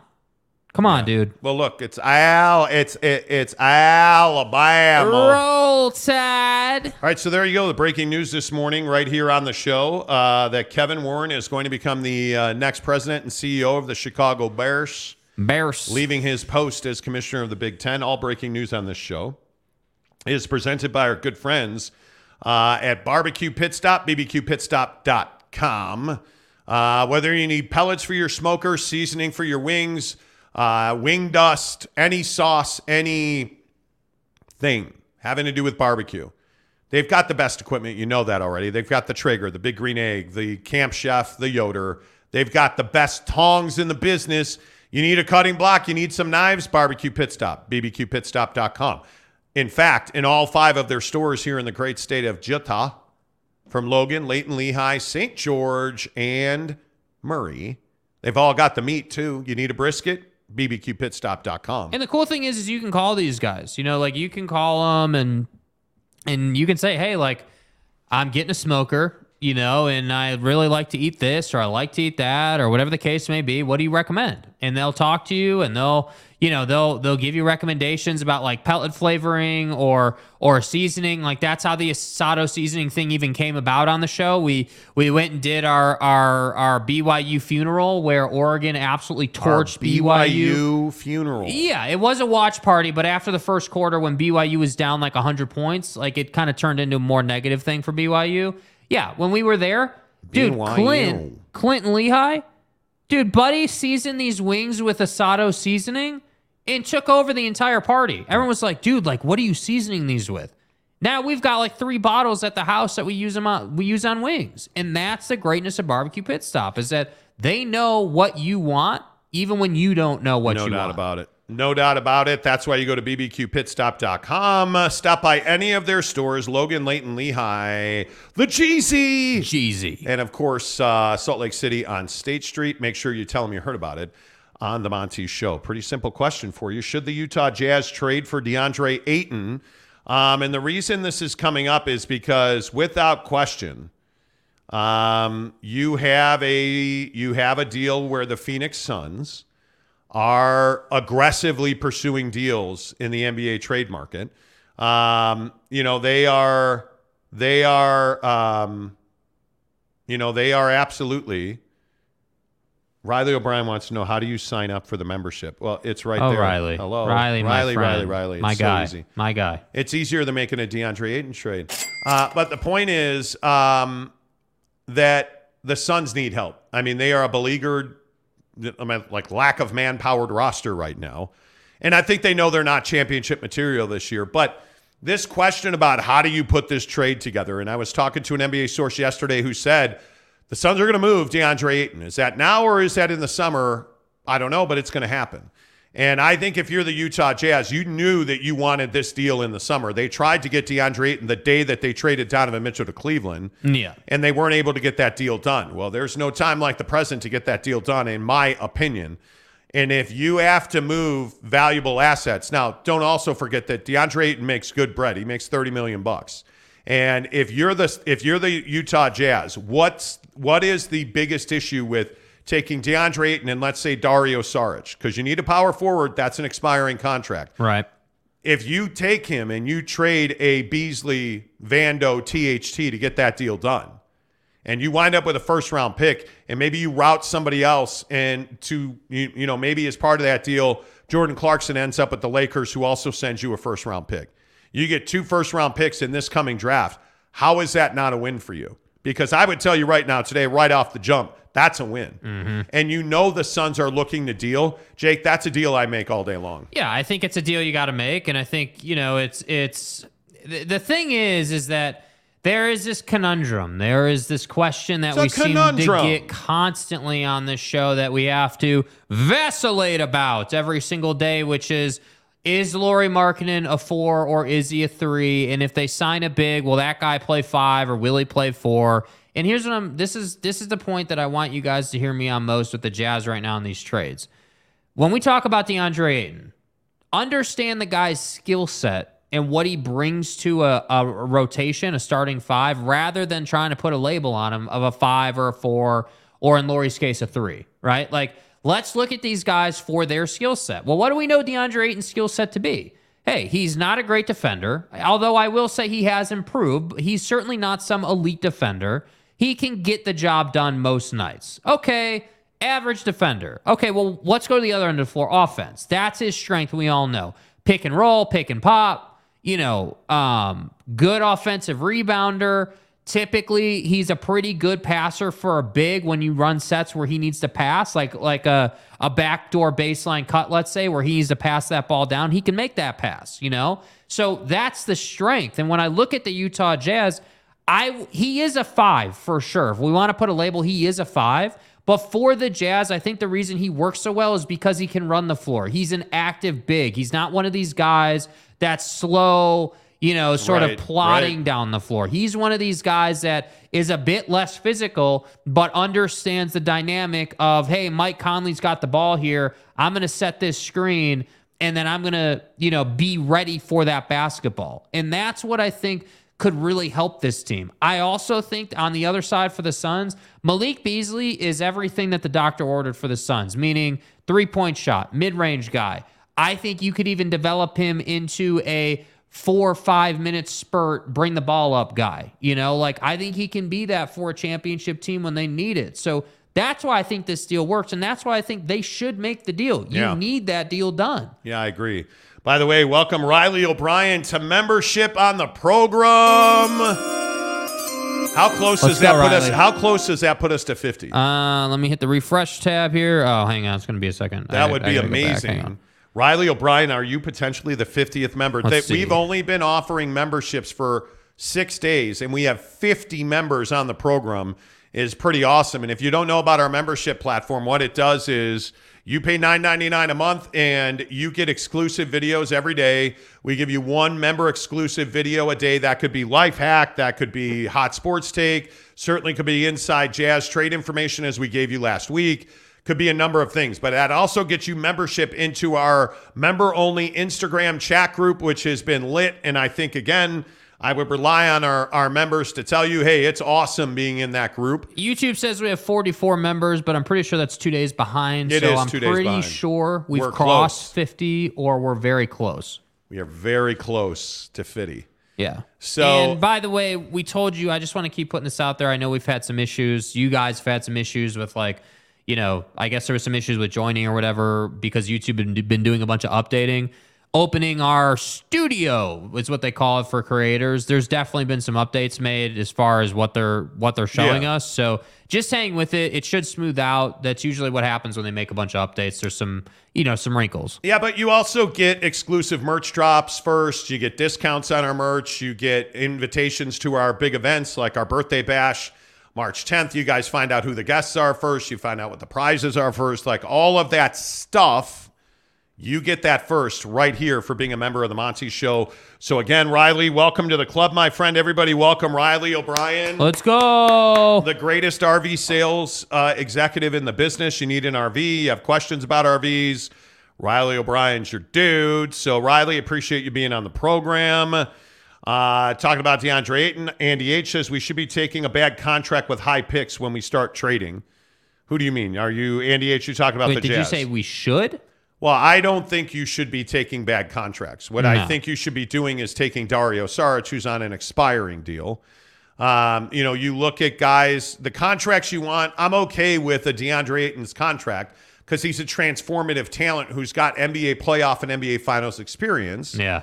So you're willing to take that in a in a young player who's only on his second contract. Yeah. And he's a guy, by the way, that you can trade as well. So I, I that to me, I think is you would do that. But I'm not a believer that you ever take bad contracts. Um, Salty Drunk says, "Welcome, Riley. Oh, shiitake mushrooms." Uh, welcome to the program. Please, by the way, if you're here today as well, uh, 132 of you, please go ahead and hit the like button. We're at 96 likes. Uh, we always like to get at least 100, uh, but we would love always, as usual, uh, to get more than that. Uh, Shiitake Mushroom says, successful season? No. They're under 500, 11th in the West. The fact that the Jazz are having to rebuild again just shows the failure of the franchise. Okay. You're completely So we wrong. get it. You're a hater, number You're one. completely wrong You have no about idea what you're talking about as far as their process or First of all, at. they are not 11th in the West. They're 9th. Um, yes, they are two games under 500. Um, but they're not a complete failure as a franchise. They're rebuilding by design, not out of incompetence. yeah. Um, so I would completely disagree with that. Yeah. The Macho Man, also a member of the program, says pass on Ayton, and he does not have a winning mentality. And hey, listen, I mean, I, I I don't completely disagree with that take. I think Ayton DeAndre's had some some issues, Attitude issues? Yeah, he's had some attitude issues. He's had he's gone. Obviously, he's gone at it. You know, going back to that playoff game. I think it was what was it against the Pelicans? I think that happened where Pels. the Pels, where where uh, Monty Williams sat him down and would not play him. Uh, and ever since then, there's been kind of a dynamic. And I think, you know, and this is kind of the issue for the Suns. Like the Suns need to move on from drama. The, basically, the Suns need to get to the business of winning a championship. Like, Correct. You made that NBA Finals appearance, but that's not good enough anymore. Like, it's time to stop living on two year ago. You know, success. It's time to start saying, okay, yeah, we got shellacked by Dallas last Shellacked. season, and now we we need to figure out what we're doing with the second half of this year. Oliver NBA Talk on the Monty Show presented by Quick Quack Car Wash. Make sure today it's a beautiful sunshiny day here in Utah. Make sure you get yourself a Quick Quack Car Wash, best wash in the business, but also the best people in the business. They're professional, they're friendly. You don't have to deal with some computer stand thing where you try to get your card in there. No, you hand it to, to a professional, swipes it, hands it back to you. For me, I don't ever give them a credit card because I have a membership. And what that means is I pay $21.99 a month for their best car wash. I roll up, they put my plate in. They're like, "Hey Monty, how you doing? Here's your dashboard wash." 5 minutes in and out. It's convenient and the wash is really really good. From wheels and tires uh, to waxes and shines, you get it all when you go to Quick Quack Car Wash. Make sure you bring the kids. I love that they're tunnels where you actually drive through to get the wash. All these different colors, their soaps are different colors. It's really fun for the kids at Quick Quack Car Wash. You present all of your NBA and Utah Jazz talk on the program. Uh, let's see, where are we? Uh, Tyler P says uh, mushrooms clearly a Laker fan. It doesn't. I mean, listen, dude. It, it, we're not. Uh, we're not going to get into some pissing match with with mushrooms. Like Anybody that thinks yeah. this season has been unsuccessful, I think you're not. you just don't understand what is happening here. Jeremy Bolton, the mayor of Monty Town, says Riley O'Brien is no Rex Grossman, but he'll do. That's right. That's Welcome right. Welcome to Monty Member Town, Riley O'Brien. As the mayor, that's a big tip of the cap, Riley O'Brien. You know. And as a member, I just want to keep pointing this out. Hey, there's Jeremy Severe right there, right there. You see him? What would he say? The Utah Jazz is one of the top 10 winningest franchises in NBA history. The Jazz know exactly what they are doing for a rebuild. I agree. Yeah. I agree. Yeah. Uh, Mike Maples says uh, it's Thursday. That means a quick quack supply run at barbecue pit stop and a haircut. Dude, I really okay, okay. Low key, I really want to get a barber on this show. I really I kind of want to. How many of you guys get haircuts like once a month? Cuz I'm we're kind of on that pace. I get a haircut, my hair grows really fast. We have a barber, our guy Jay Taffa over in South Jordan. Dave's Barber Shop in South Jordan. Yeah. Yeah, how I- many of you guys would want a barber on the show? I generally, and now because, you know, there's a little less snow on the roof, um, I get about a haircut every once a month. I probably need two a month, but I don't have time. Um, when you say get a barber on the show, what do you mean? Like an official barber of the show. Oh, okay. You know, like, hey, like this is the guy. If you're, you know, and maybe we'll do it for hey, maybe we'll do it just for members. Should we Maybe do just we for could. members? We could do a member We could discount. do we could do a member discount for for a barber. Go see my guy Jay Taffa. Tell him you heard Yeah, about it maybe on the we'll hook that Monty up. show. Uh, Riley O'Brien says I haircut every two weeks. I Yeah. like it. Mapes uh, says once a month, easy if not three weeks. Yeah, seriously, Seriously, dude. I'm probably every three weeks. Uh, talking with Raphael says once a month. Go support Raphael's podcast, by the way. Uh, KJ says yes. Top ten without a ring. We need a ring. Yes, you do, and I think you'll have one. Yeah. Uh, talking with Raphael. I don't know why I say it that way. Uh, I used to get a haircut once a week. Yeah, dude, I'm telling I you. dude, but see, here's the thing: when you have a barber, because going to like you know some you know, big box store super clips. That's not that's not a haircut, dude. Like with all due respect. Yeah, and I like my guy Jay Topla. Yeah, because, Jay's a good dude. Yeah, he's a that's that's it. When you sit in a barber chair, you don't want no BS. No. Uh, Riley O'Brien says my barber is Zach Peckrell in SLC. Phenomenal. He would be legit. Yeah. I agree. Uh, Jake wants a barber on retainer. Jesse, I do. says. I want to bring dude in, and we have this chair over here in the corner. You guys don't see a lot. I want to get rid of this chair. I want to put a barber chair there, and let's do the show. You're ridiculous. Let's do the show. Kenny says, uh, imagine having hair. Yeah, I don't know what that's like. I don't know what that's like. Uh, whoa. Comment dump. Uh, Salty Drunk says, get a back sack and a crack, Jake. I don't even know what that means, dude. I don't want to know what that means. I don't want to know what a back sack is. You know. Uh, Andy H says, haven't had a haircut in decades. My guy. Look at that. Is that you, though, in that picture, in that beard? I'm so jelly. Uh, Jeremy says, my barber is myself. The mayor shaves his head. Okay. Okay. Yep. Uh, Okay. consistent. Um, Derek Carr officially bids goodbye to the Raiders today. So it's it, it- it's that this Here is we go. This really be the haps. Derek Carr tweeted, "Raider Nation, it breaks my heart. I didn't get an opportunity to say goodbye in person. We certainly have been on a roller coaster in our nine years together. From the bottom of my heart, I'm so grateful and appreciative of the years of support you gave to my family and me. We had our share of both heartbreaking moments and thrilling game winning drives, and it always felt like you were there next to me. I, uh, I once said that if I were not a Raider, I would rather be at home, and I meant that, but I never envisioned it ending this way. That fire burning inside of me to win a championship still rages. Wow, this is a powerful statement. A fire no man can extinguish, only God. So I took forward, I look forward to a new city and a new team who, no matter the circumstances, will get everything I have. Winning a championship is what I've always wanted and what I will continue to work toward. God bless you all, and with love, DC4. Wow. That is um Powerful. that's powerful. Yeah, man. And I'm happy for Buddy. I think he's going to do big I'm things in a new organization. I'm happy for Buddy. Yeah, I think he needed a new. I, he needed new scenery.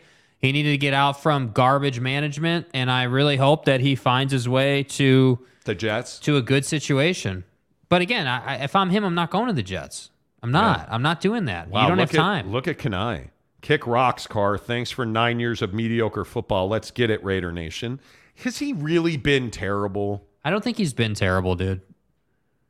I don't think he's There's at least half that time where where they as a team have been garbage, where like he has nothing to work with. Yeah. Uh, Giggity says hard to say goodbye in person when you leave the team because you got benched.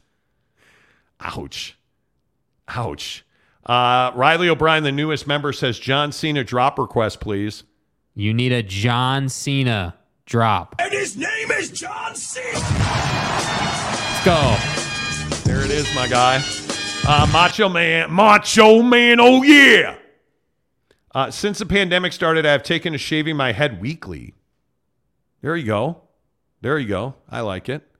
I like it. Uh, Jesse Harsh says, Derek Carr, you know what I said? I rather retire than leave the Raiders. I lied. Wow.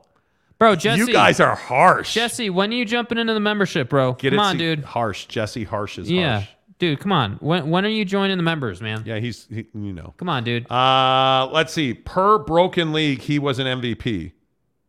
Uh, okay. I don't think he was terrible. Pre broken leg, he was an MVP candidate. Okay. Yeah. Yeah. There you go. Uh, KJ says, no, he hasn't had a coach for more than two years, nine years, and 11 coaches didn't help either. See what I mean? He didn't have anything to work with, dude. Uh, at San Diego State says, take care, Derek Carr, officially putting stipulations on a no trade clause. No terrible, but certainly didn't rise to the challenge in key situations. Okay, that I can get down with. Mm-hmm. That I can get down with. Salty Drunk says, Jake, give me a rack attack. You need a rack attack? SA says, Derek Carr is no David Carr, but he'll do. Well, well, Just ask the Houston Texans. yeah. What if what if Derek goes to Houston and becomes David? He's no David Klingler, but he'll do. Ooh. Man. Andy H says, as a Raider fan, Carr is a good man, but damn, it felt like uh, commitment to mediocrity. He's not terrible, but not worth his last or current contract. Well, I mean, I, I don't disagree with that. And he says RN4L Raider Nation for life. Yeah, I don't uh, I don't disagree with that. Yeah, I mean, Any, but let's be honest. Anytime you're saying, well, no, he wasn't terrible, He wasn't garbage. that means he wasn't it- good enough. Yeah, I, I no, think no, that- Dak Prescott, no, he wasn't terrible. but, like, but like for me, I mean, what's really the difference between the two? Dak's put up five thousand yard seasons, but Dak hasn't won anything. Like, and I'm really being serious here. Hear me out. Like, is Dak Prescott really that much more influential than Derek Carr? Is he really that much better? Like, yeah, Dak has huge seasons under his not. name, but neither of them have really won anything. And and yeah, Dak has gone to the playoffs a bunch more, for sure. Yes, But what do, So- what, do, what do they have in common, though? they haven't won. No, they're in shitty organizations. Like, That's what dude. they. But no, in all seriousness, Yeah, that's what they have Yeah. in common, right? I mean, they just the Dallas Cowboys are a terrible organization. The the the Oakland, L.A., Oakland, Las Vegas Raiders are a terrible organization, yeah. and they both have money to spend, and they just don't know how to spend it. When you have the stadium setups that they have and the fan passion that they have, you should be better. Mm-hmm. There's no excuse for it. You know, like it, it just is. Yeah, Riley. He's no Kevin Kolb, but he'll do. Sometimes I think I just say shit. Kevin Kolb is a great pull. What a mediocre quarterback that guy was. Uh, Carr is pretty good QB in my opinion. He is. He's an upgrade in a lot of situations. Yeah. Uh, Kenny says, "Is Derek Carr similar to Bradley Beal?" No, Bradley Beal plays football or basketball. Derek Carr plays football. What are you talking about? He's he no. What he's saying is that I, hey Dick, I know what he's saying. Well, I I'm know just what he's saying. I would, it would- that was Yeah. called humor. You play well. No, they're not similar. One plays football, one plays basketball, bro. Oh shit! Damn, I am tripping. Uh, Jeremy Severe says Derek Carr should go to Miami. I heard I they agree. Have, I heard they have concussion problems there. yeah, I agree. Miami'd be a nice fit. The Nye guy says Carr needs to be like that dude in Major League. Screw you, Jobu. I'm doing it myself. Well, Yeah. Andy H says Dak Carr, Derek Prescott. bro. wow. wow. That's awesome. I love that. Jeremy Bolton says Derek Carr is no effing Cole Beasley, but he'll do. Come on, Jake. Get it. Fucking Cole Beasley. Let's go. Love it. Love it. Uh, Salty Drunk says straight through to the catcher, Monty. Exactly. Uh, Alex Chacon says Raiders should trade up for CJ Stroud. That's not a terrible idea. If you're the Oakland Raiders, you should trade up to get the number one pick, frankly. The Ra- Raider Nation deserves that. Yeah, I yeah. You eh, you know what? But I'm being serious. But like CJ Stroud is unproven. I don't like we're, we've talked all about how the guy is. You well, know, pick who you want. The Raiders should trade up to get the best available quarterback that they grade Yeah. as their best fit. Yeah, No matter who, who's your number one quarterback. Bryce for sure. Bryce Young Yeah, Bryce Al- Young. eh, Bryce Young and ah. Alabama. them all.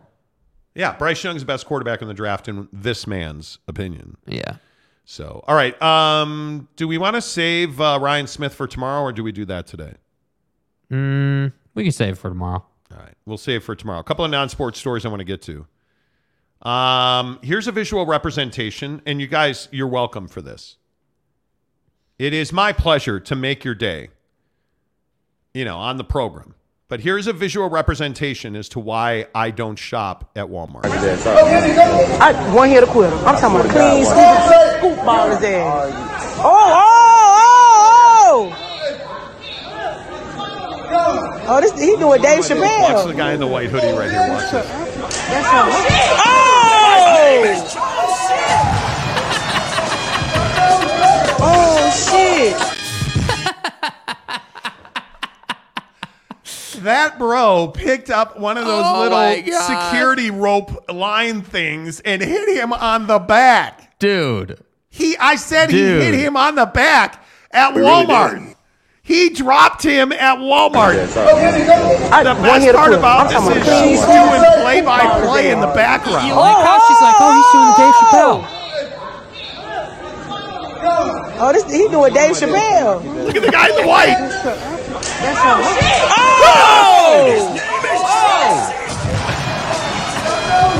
oh shit! Let me get this right, bruh. You roll up into Walmart put with a knife in your hand. The, the, the guy that was swinging had a knife in his hand. And you just let some dude hit you with a line rope. He's a line stepper. I'll drop that mother. And he and he did. I one hit a quitter. I'm talking about a clean scoop, scoop ball his ass. Look at him with this Oh, knife. Oh, oh, oh, Just watch Buddy in the background.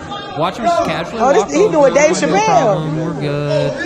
We're good. Oh! Oh, oh my God. oh, shit. Dude, how does this even happen, bruh? You're at Like- Walmart. You're at Walmart. Why I do not freaking shop at Walmart. Are you kidding me? Dude. Are you kidding me? I'm not doing it. I'm not I'm not doing it. I'm not doing it. I I am not doing it. I don't shop there for a reason. There's just no way. Giggity says, "Well happened. played, well played with the drop chain." Yeah. You like that? Oh my God, Jeremy Bolton's like he needs some milk. Yeah, but apparently, the Nye guy says aliens love Walmart. It's a human zoo. It is, and I don't like the America. zoo. Are you kidding me? Yeah, no, I'm good. I'm I'm good. Alex Chacon says, uh, just simply turning into the parking lot on Walmart of Walmart at 300 West, the vibe completely changes.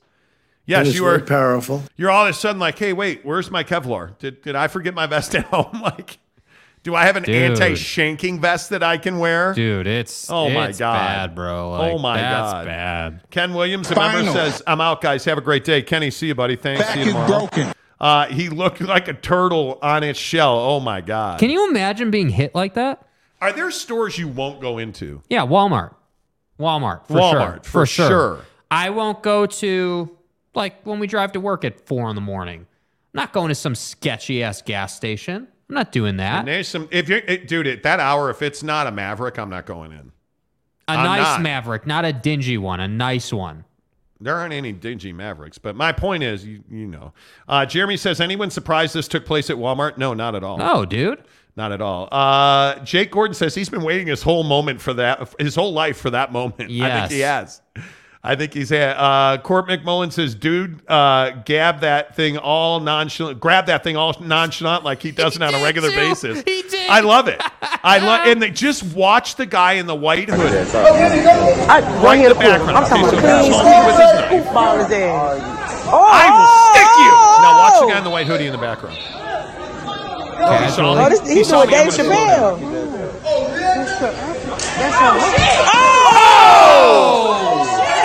Chappelle. Oh, shit. Oh my God! That look. Buddy his back. just- His dude, back is broken. Dude, we just went full tables and ladders WWE in front of the FedEx and Walmart, dude. Okay, and because I love you guys so much, I'm going to play one more, and I want you to understand that this one is, this one's a little PG-13, but I've been trying to play this for weeks. It's not just a scooter.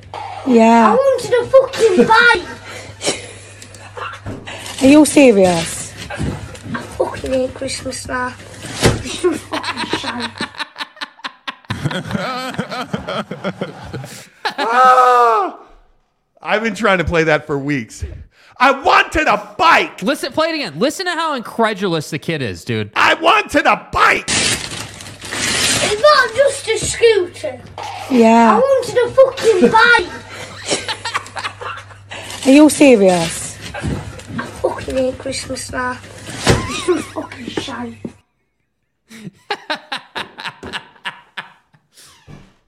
Have your kids done that to you? Ah. For all the for all the dads out there, the parents in the in the chat. Oh my God. Have your parents complained Oh my about the presents? I just, you know what the thing is though? If your kid's like you, you give him a present. It's like I wanted a fucking bike. I hate How do you- Christmas. How do you not laugh when he's like, I fucking hate Christmas?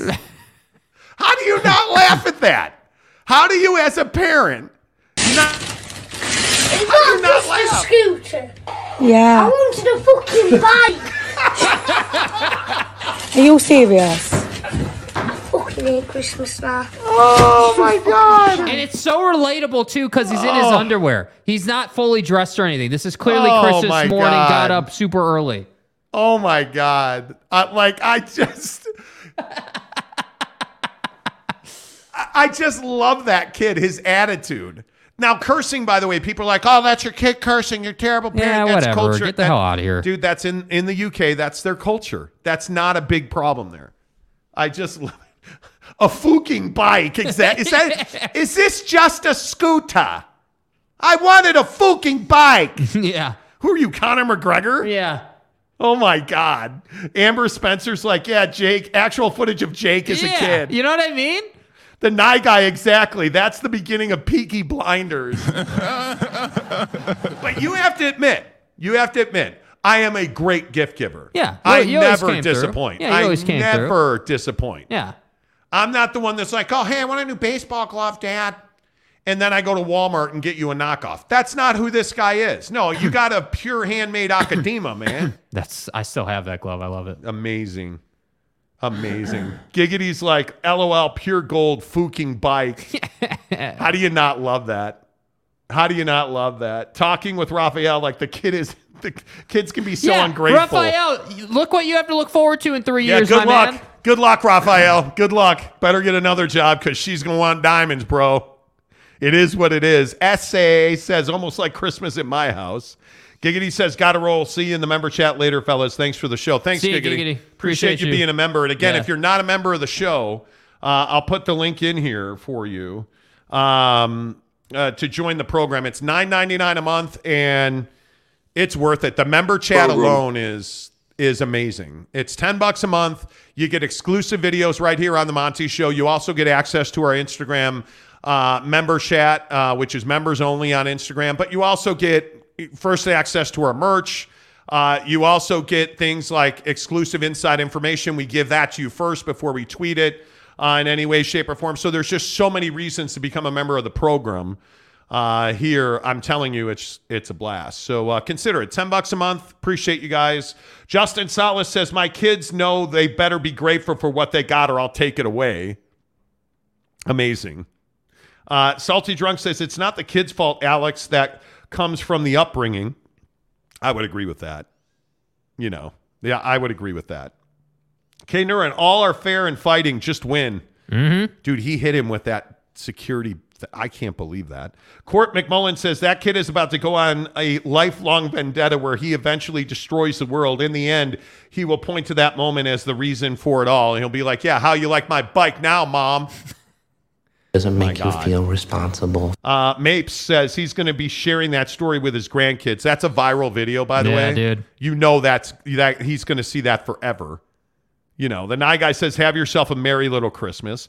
Arlington Bear says, "If my kid did that, I would pack up all the gifts and decorations and lock Dude, them up." have you guys have you guys real. seen the videos or did you see the videos when we were going through Christmas time where parents are dressing up as the Grinch and stealing their kids' gifts to send a message? I don't understand this whole thing where people dress up and scare their kids. Why are you guys doing that? And I guess it's funny, but your kid is terrified now. Like you dress up as a Grinch, or like these videos, and I turn them off now. These videos where where like dad pranks mom and pours a bucket of paint over her head. I'm like, what are you doing? Like, is that funny? I don't I don't Yeah. The one kid prank video that I like, there's an there was a trend of ASMR where you like whisper into the and so there was this video of this kid and his mom was going to do a challenge, this water drinking challenge. Mm-hmm. I think it was. And the kid is sitting there with her. She looks down into the water bottle and she's on a microphone, like an actual microphone. She looks down in the water bottle. The kid sprays her in the face with the water, gets two eggs, and slams them on her head. She looks completely shocked. She's like, What? The kid looks right into the camera and gives like this satanic scream that is just amazing. It is one of the single greatest things I have ever seen. I, I, I, um, I should probably get help. I should probably get help. trying to find Amber it. Spencer, good morning, says uh, this should be added to the soundbite library, Jake. A bike? I wanted a fucking bike. I hate Christmas. That's amazing. Jeremy Bolton says, I wrapped all the empty cereal boxes my kids left in the cupboards for fucking Christmas. Did you really? You did not. You did not. Um, Kurt Meyer says, Diamonds and Walmart oxymoron. Exactly. Salty Drunk says, Are you swinging hands, Jake, or are you flying solo? Wait, what does that mean? He wants to know if you still have a girlfriend. I have a girlfriend, yeah. Yeah. Mape says, uh, That's too extreme for cheap laughs. It is. It is. Court McMullen says uh, parents who do that aren't doing it to teach their kids anything. They're doing it to try and go viral, and I hate I it. guess. I can't stand Yeah, it. I guess. I really can't. Uh, Justin Salas says, "Oh yeah, gotta love using your kids' trauma for clicks and views." Yeah. Mhm. Hey, how'd your job interview go, Salas? Yeah. What happened with that? Uh, a couple more, then we got to roll. Uh, Roger Thomas says, "I had a brother-in-law that took all of his kids' Halloween candy, but they all had bikes." exactly right. Exactly right. Uh, the Nye guy says, uh, "Look up little English girl who has drawn on by uh, the elf on the shelf." But I have school. Oh, really? I'll have to look that one up. Yeah. I will have to look that one up. You guys, what an amazing show today. I really appreciate you. If you haven't hit the like button, please consider doing it on the way out the door. Really appreciate that. You guys, we're we're so lucky to be here with you every day. Like I hope you realize that. I'm not even joking. It's such a privilege to do this show, to be at Maverik Center, to you know, to to have a community with you guys. Love it. Absolutely love it. We appreciate you every day. Thanks to the advocates who present this show on a daily basis. Um, the best injury attorneys in Utah, Arizona, Idaho, the entire region, no doubt about it. The Advocates, theadvocates.com. Chat with a lawyer right now online, 24 7. Theadvocates.com. Until tomorrow, say goodbye, Jake. Goodbye, Jake.